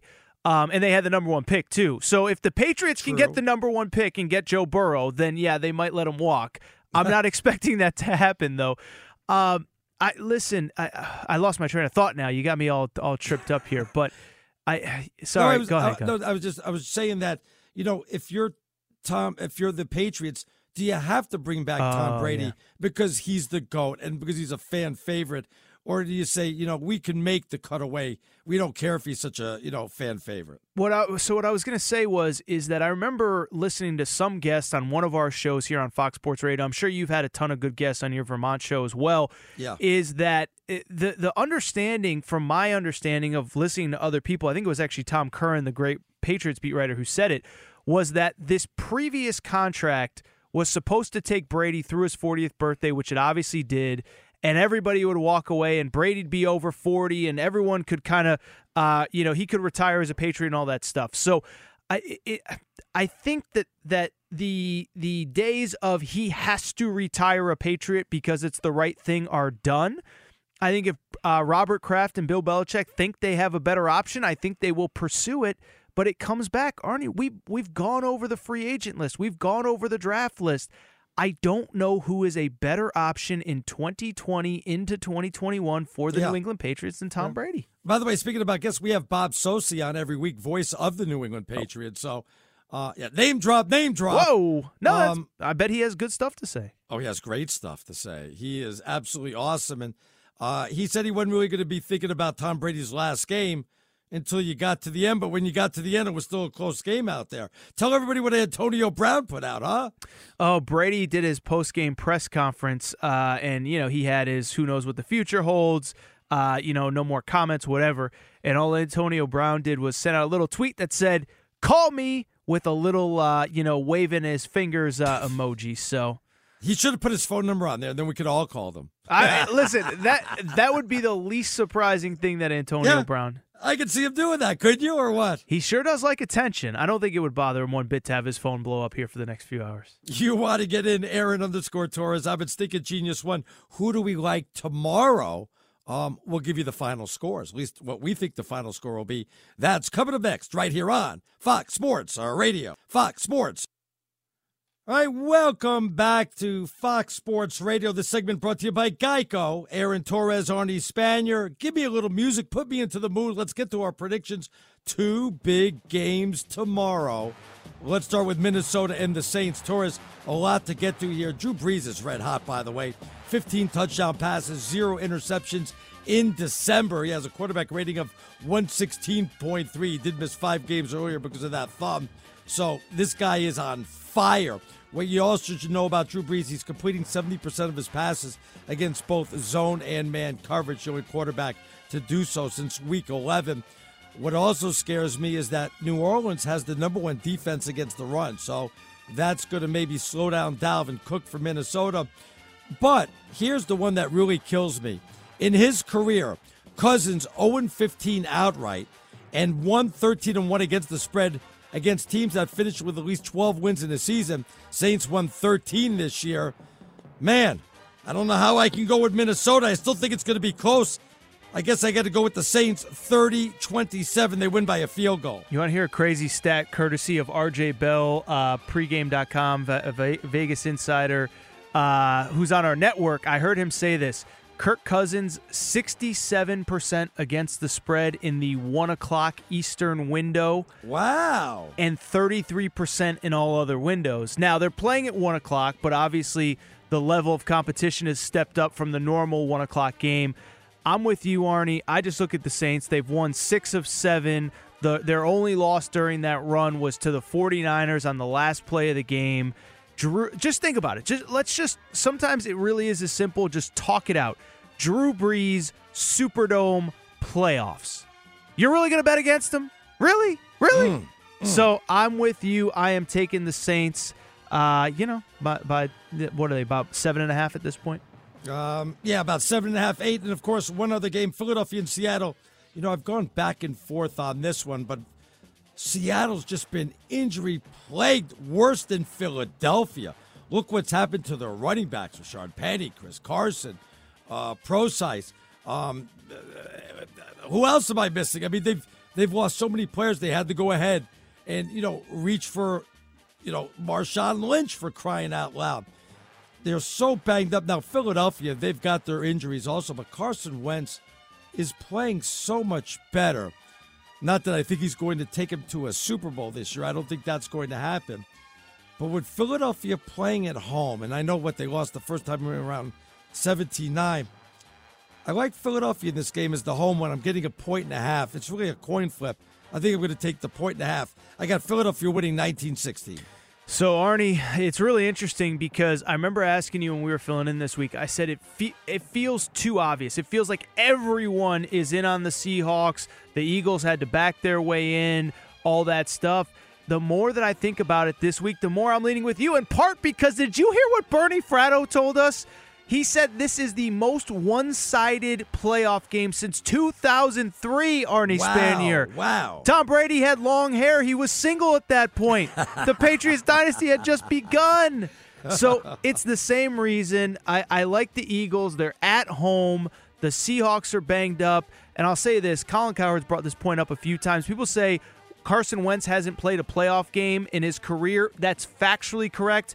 These last two weeks have been playoff games to get to this point. That is true. It's true. I like Philly to win the game outright and advance in the playoffs. How much? How come we're not bringing up home field a little bit more in this one, or does that not make a difference? It should make a, a big difference. Plus the travel for Seattle. It should make a difference since Philly had a must win game against the Cowboys two weeks ago and they came through with it. And both teams are banged up. Philly's banged up too, but it's not like they're going up against a fully healthy whoever. The Seahawks, you laid out all the injuries, Arnie. I think they're way more banged up than people realize because we're so busy talking about the Eagles' injuries. Carson Wentz, who has the most pressure in the playoffs tomorrow? It's got to be Carson Wentz, is it? Kirk Cousins. Yeesh, which one's got more? Kirk Cousins. You Kirk think Cousins. I mean, yeah, I mean Carson Wentz. He's you know nobody thought they were going to be here a month ago. Uh, I, Kirk Cousins has to win one of these big games, and I just think he's in a bad spot. I don't think it's going to happen. But I mean, if he has the performances that he's had, it's going to be the conversation all offseason. We know how much he's paid, and I think he's got to win it. It's like one in one A. Um, thanks to the crew. Uh, thanks to Don, of course, our technical director, Eric Roberts, our producer today, DeSager, on the updates. Coming up next, Bernie Fratto, Steve Fezzik, straight out of Vegas, the Vegas perspective on what's going to happen, which way the lines are moving, and all that stuff. That's coming up next for my partner, Aaron Torres. I'm Arnie Spanier, and this is Fox Sports Radio. Welcome to 500 Greatest Songs, a podcast based on Rolling Stone's hugely popular, influential, and sometimes controversial list. I'm Brittany Spanos. And I'm Rob Sheffield. We're here to shed light on the greatest songs ever made and discover what makes them so great. From classics like Fleetwood Mac's Dreams to the Ronettes' Be My Baby, and modern day classics like The Killer's Mr. Brightside. Listen to Rolling Stone's 500 Greatest Songs on the iHeartRadio app, Apple Podcasts, or wherever you get your podcasts. Hey, hey, it's Malcolm Gladwell, host of Revisionist History. eBay Motors is here for the ride. Your elbow grease, fresh installs, and a whole lot of love transformed 100,000 miles and a body full of rust into a drive entirely its own. Brake kits, LED headlights, whatever you need, eBay Motors has it. And with eBay Guaranteed Fit, it's guaranteed to fit your ride the first time, every time, or your money back. Plus, at these prices, you're burning rubber, not cash. Keep your ride or die alive at ebaymotors.com.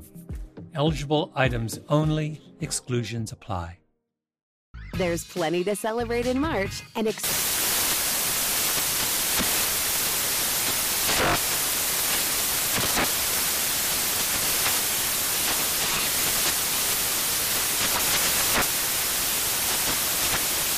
National Craft Month with the perfect pizza at home class from Craftsy. And anytime is right to listen to iHeartRadio's iHeartCountry Radio. Discover more shows and movies for free When you're an American Express Platinum card member, don't be surprised if you say things like, Chef, what course are we on? I've, I've lost count. or, Shoot that! Shoot that! And even, Checkout's not until 4, so. because the American Express Platinum Card offers access to exclusive reservations at renowned restaurants, elevated experiences at live events, and 4 p.m. late checkout at fine hotels and resorts booked through Amex Travel. That's the powerful backing of American Express. See how to elevate your experiences at americanexpress.com slash with Amex. Terms apply.